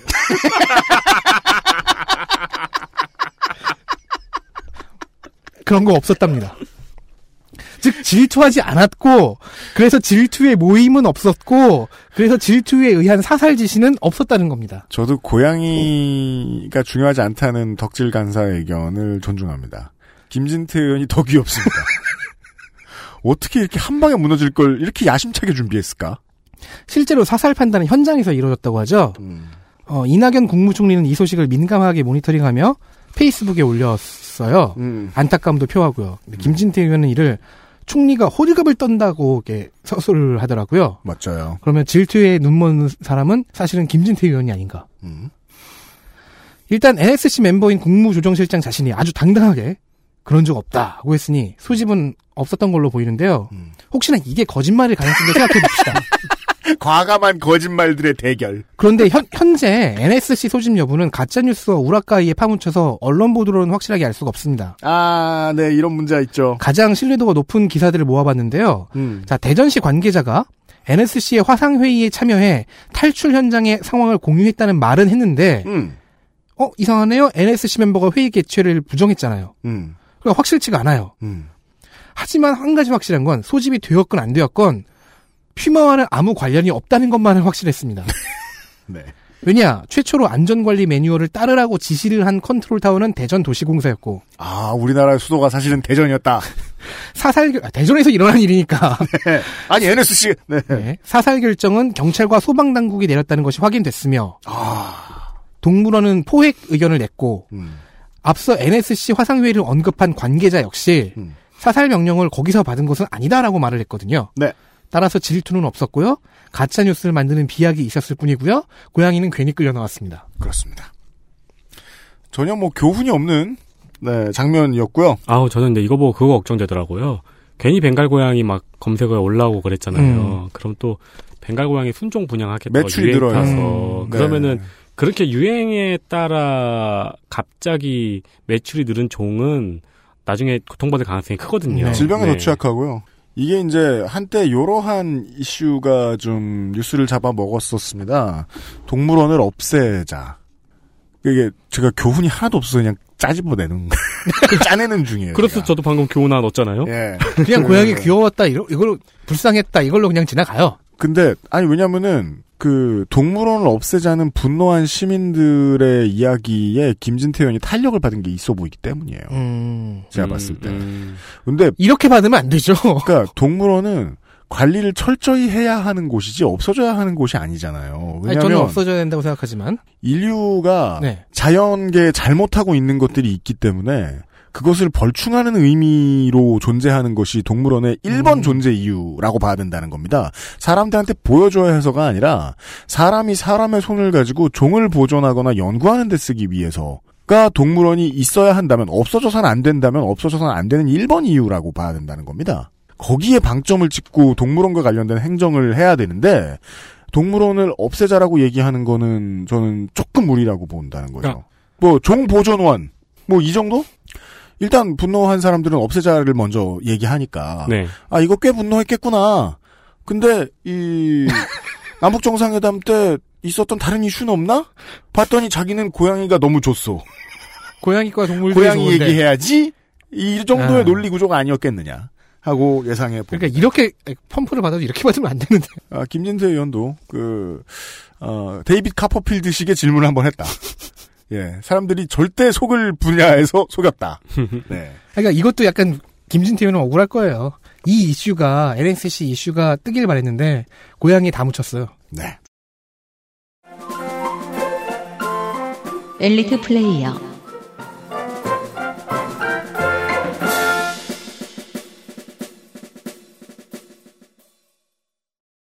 네. 민주당 부산 북 강서갑 전재수 의원입니다. 네. 안보험뿐만 아니고요. 예금보험, 산업은행, 공정위 모두 전문적인 질의 내용이 돋보였습니다. 네. 19대 이후에 20대 들어와서 부산의 국회의원들이 잘하는 사람들이 나오기 시작했습니다. 네. 이거 옛날에는 보기 힘들었다. 이것이 시- 경쟁의 효과. 네. 바른미래당 서울 중 성동을 지상욱입니다. 재윤경 의원과 더불어서 경제와 기업 관련 이슈에서는 마- 맹활약한 의원이지요. 중국 ABCP 부도로 인한 손해의 책임을 금감원장과 태그를 맞춰 명확하게 지적하는 모습. 어, 거의 뭐 석줄 요약빌 맞다 함- 하겠습니다. 바른미래당 의원들이 어, 위원회를 막론하고 활약이 좀 뛰어난 편인데요. 이번 국감에서 어, 중앙당의 별다른 그 저 호출도 없고 당론도 딱히 없자. 어, 그냥 국감이나 열심히 해야겠다라는 생각을 하게 된 것은 아닌가 하고 짚어봅니다. 민주당 인천 계양갑 유동수 의원입니다. 전세자금 대출의 공적 보증제도의 허점 말씀드렸죠? 네. 이뿐만 아니고 편의점 거리 제한, 신용카드 모집 금액의 경쟁으로 인한 수수료 부담 등 시의성 있는 중요한 이슈들이었습니다. 네, 알겠습니다. 정의당 비례대표 추혜선 의원입니다. 뭐 새마을금고의 MG 손해보험 인수 뒤에 친박 세력이 있었다는 의혹, 포스코 회계부정 의혹, 효성그룹 자동차 할인 의혹 등 유능한 공격 능력을 보여주었지요. 네, 작년에 이어서 화력이 아주 눈부셔요. 그 말씀드린 거 말고도 드라마 현장 노동 그 이슈라든가 음. 왜 자유한국당 찍어도 억울한 일은 정의당 가서 말한다는 이야기가 있죠. 그럼요. 많이들 그렇습니다. 종횡무진 활약이었습니다. 근데 그게 나쁜 건 아니에요. 그럼요. 예. 그럼요. 유니스트를 다 각자 특성에 맞게 쓴다, 쓰겠다는 태도인데요. 그러니까 지금도 퇴근하고 피곤해서 뉴스 보고 피, 그 그럼 댓글 달 때 민주노총 욕하고 네. 어, 자기네 회사 노조 만들려 그러면 민주노총 찾아가서 울고불고 합니다. 네. 네. 그때 잘해줘야 돼요. 네. 네. 아, 정무위 이야기였습니다. 내일 이 시간에 기획재정 이야기. 어디에요, 내일? 기획재정이하고요. 교육이군요. 네. 네. 교육 이 시간으로 찾아뵙도록 하겠습니다. 아, ASMR로 사용해주셔서 감사합니다. 액세스몰을 들러주십시오. 잘 자요. 비상시국 대책회의였습니다. 잘 자요. XSFM입니다. I D W K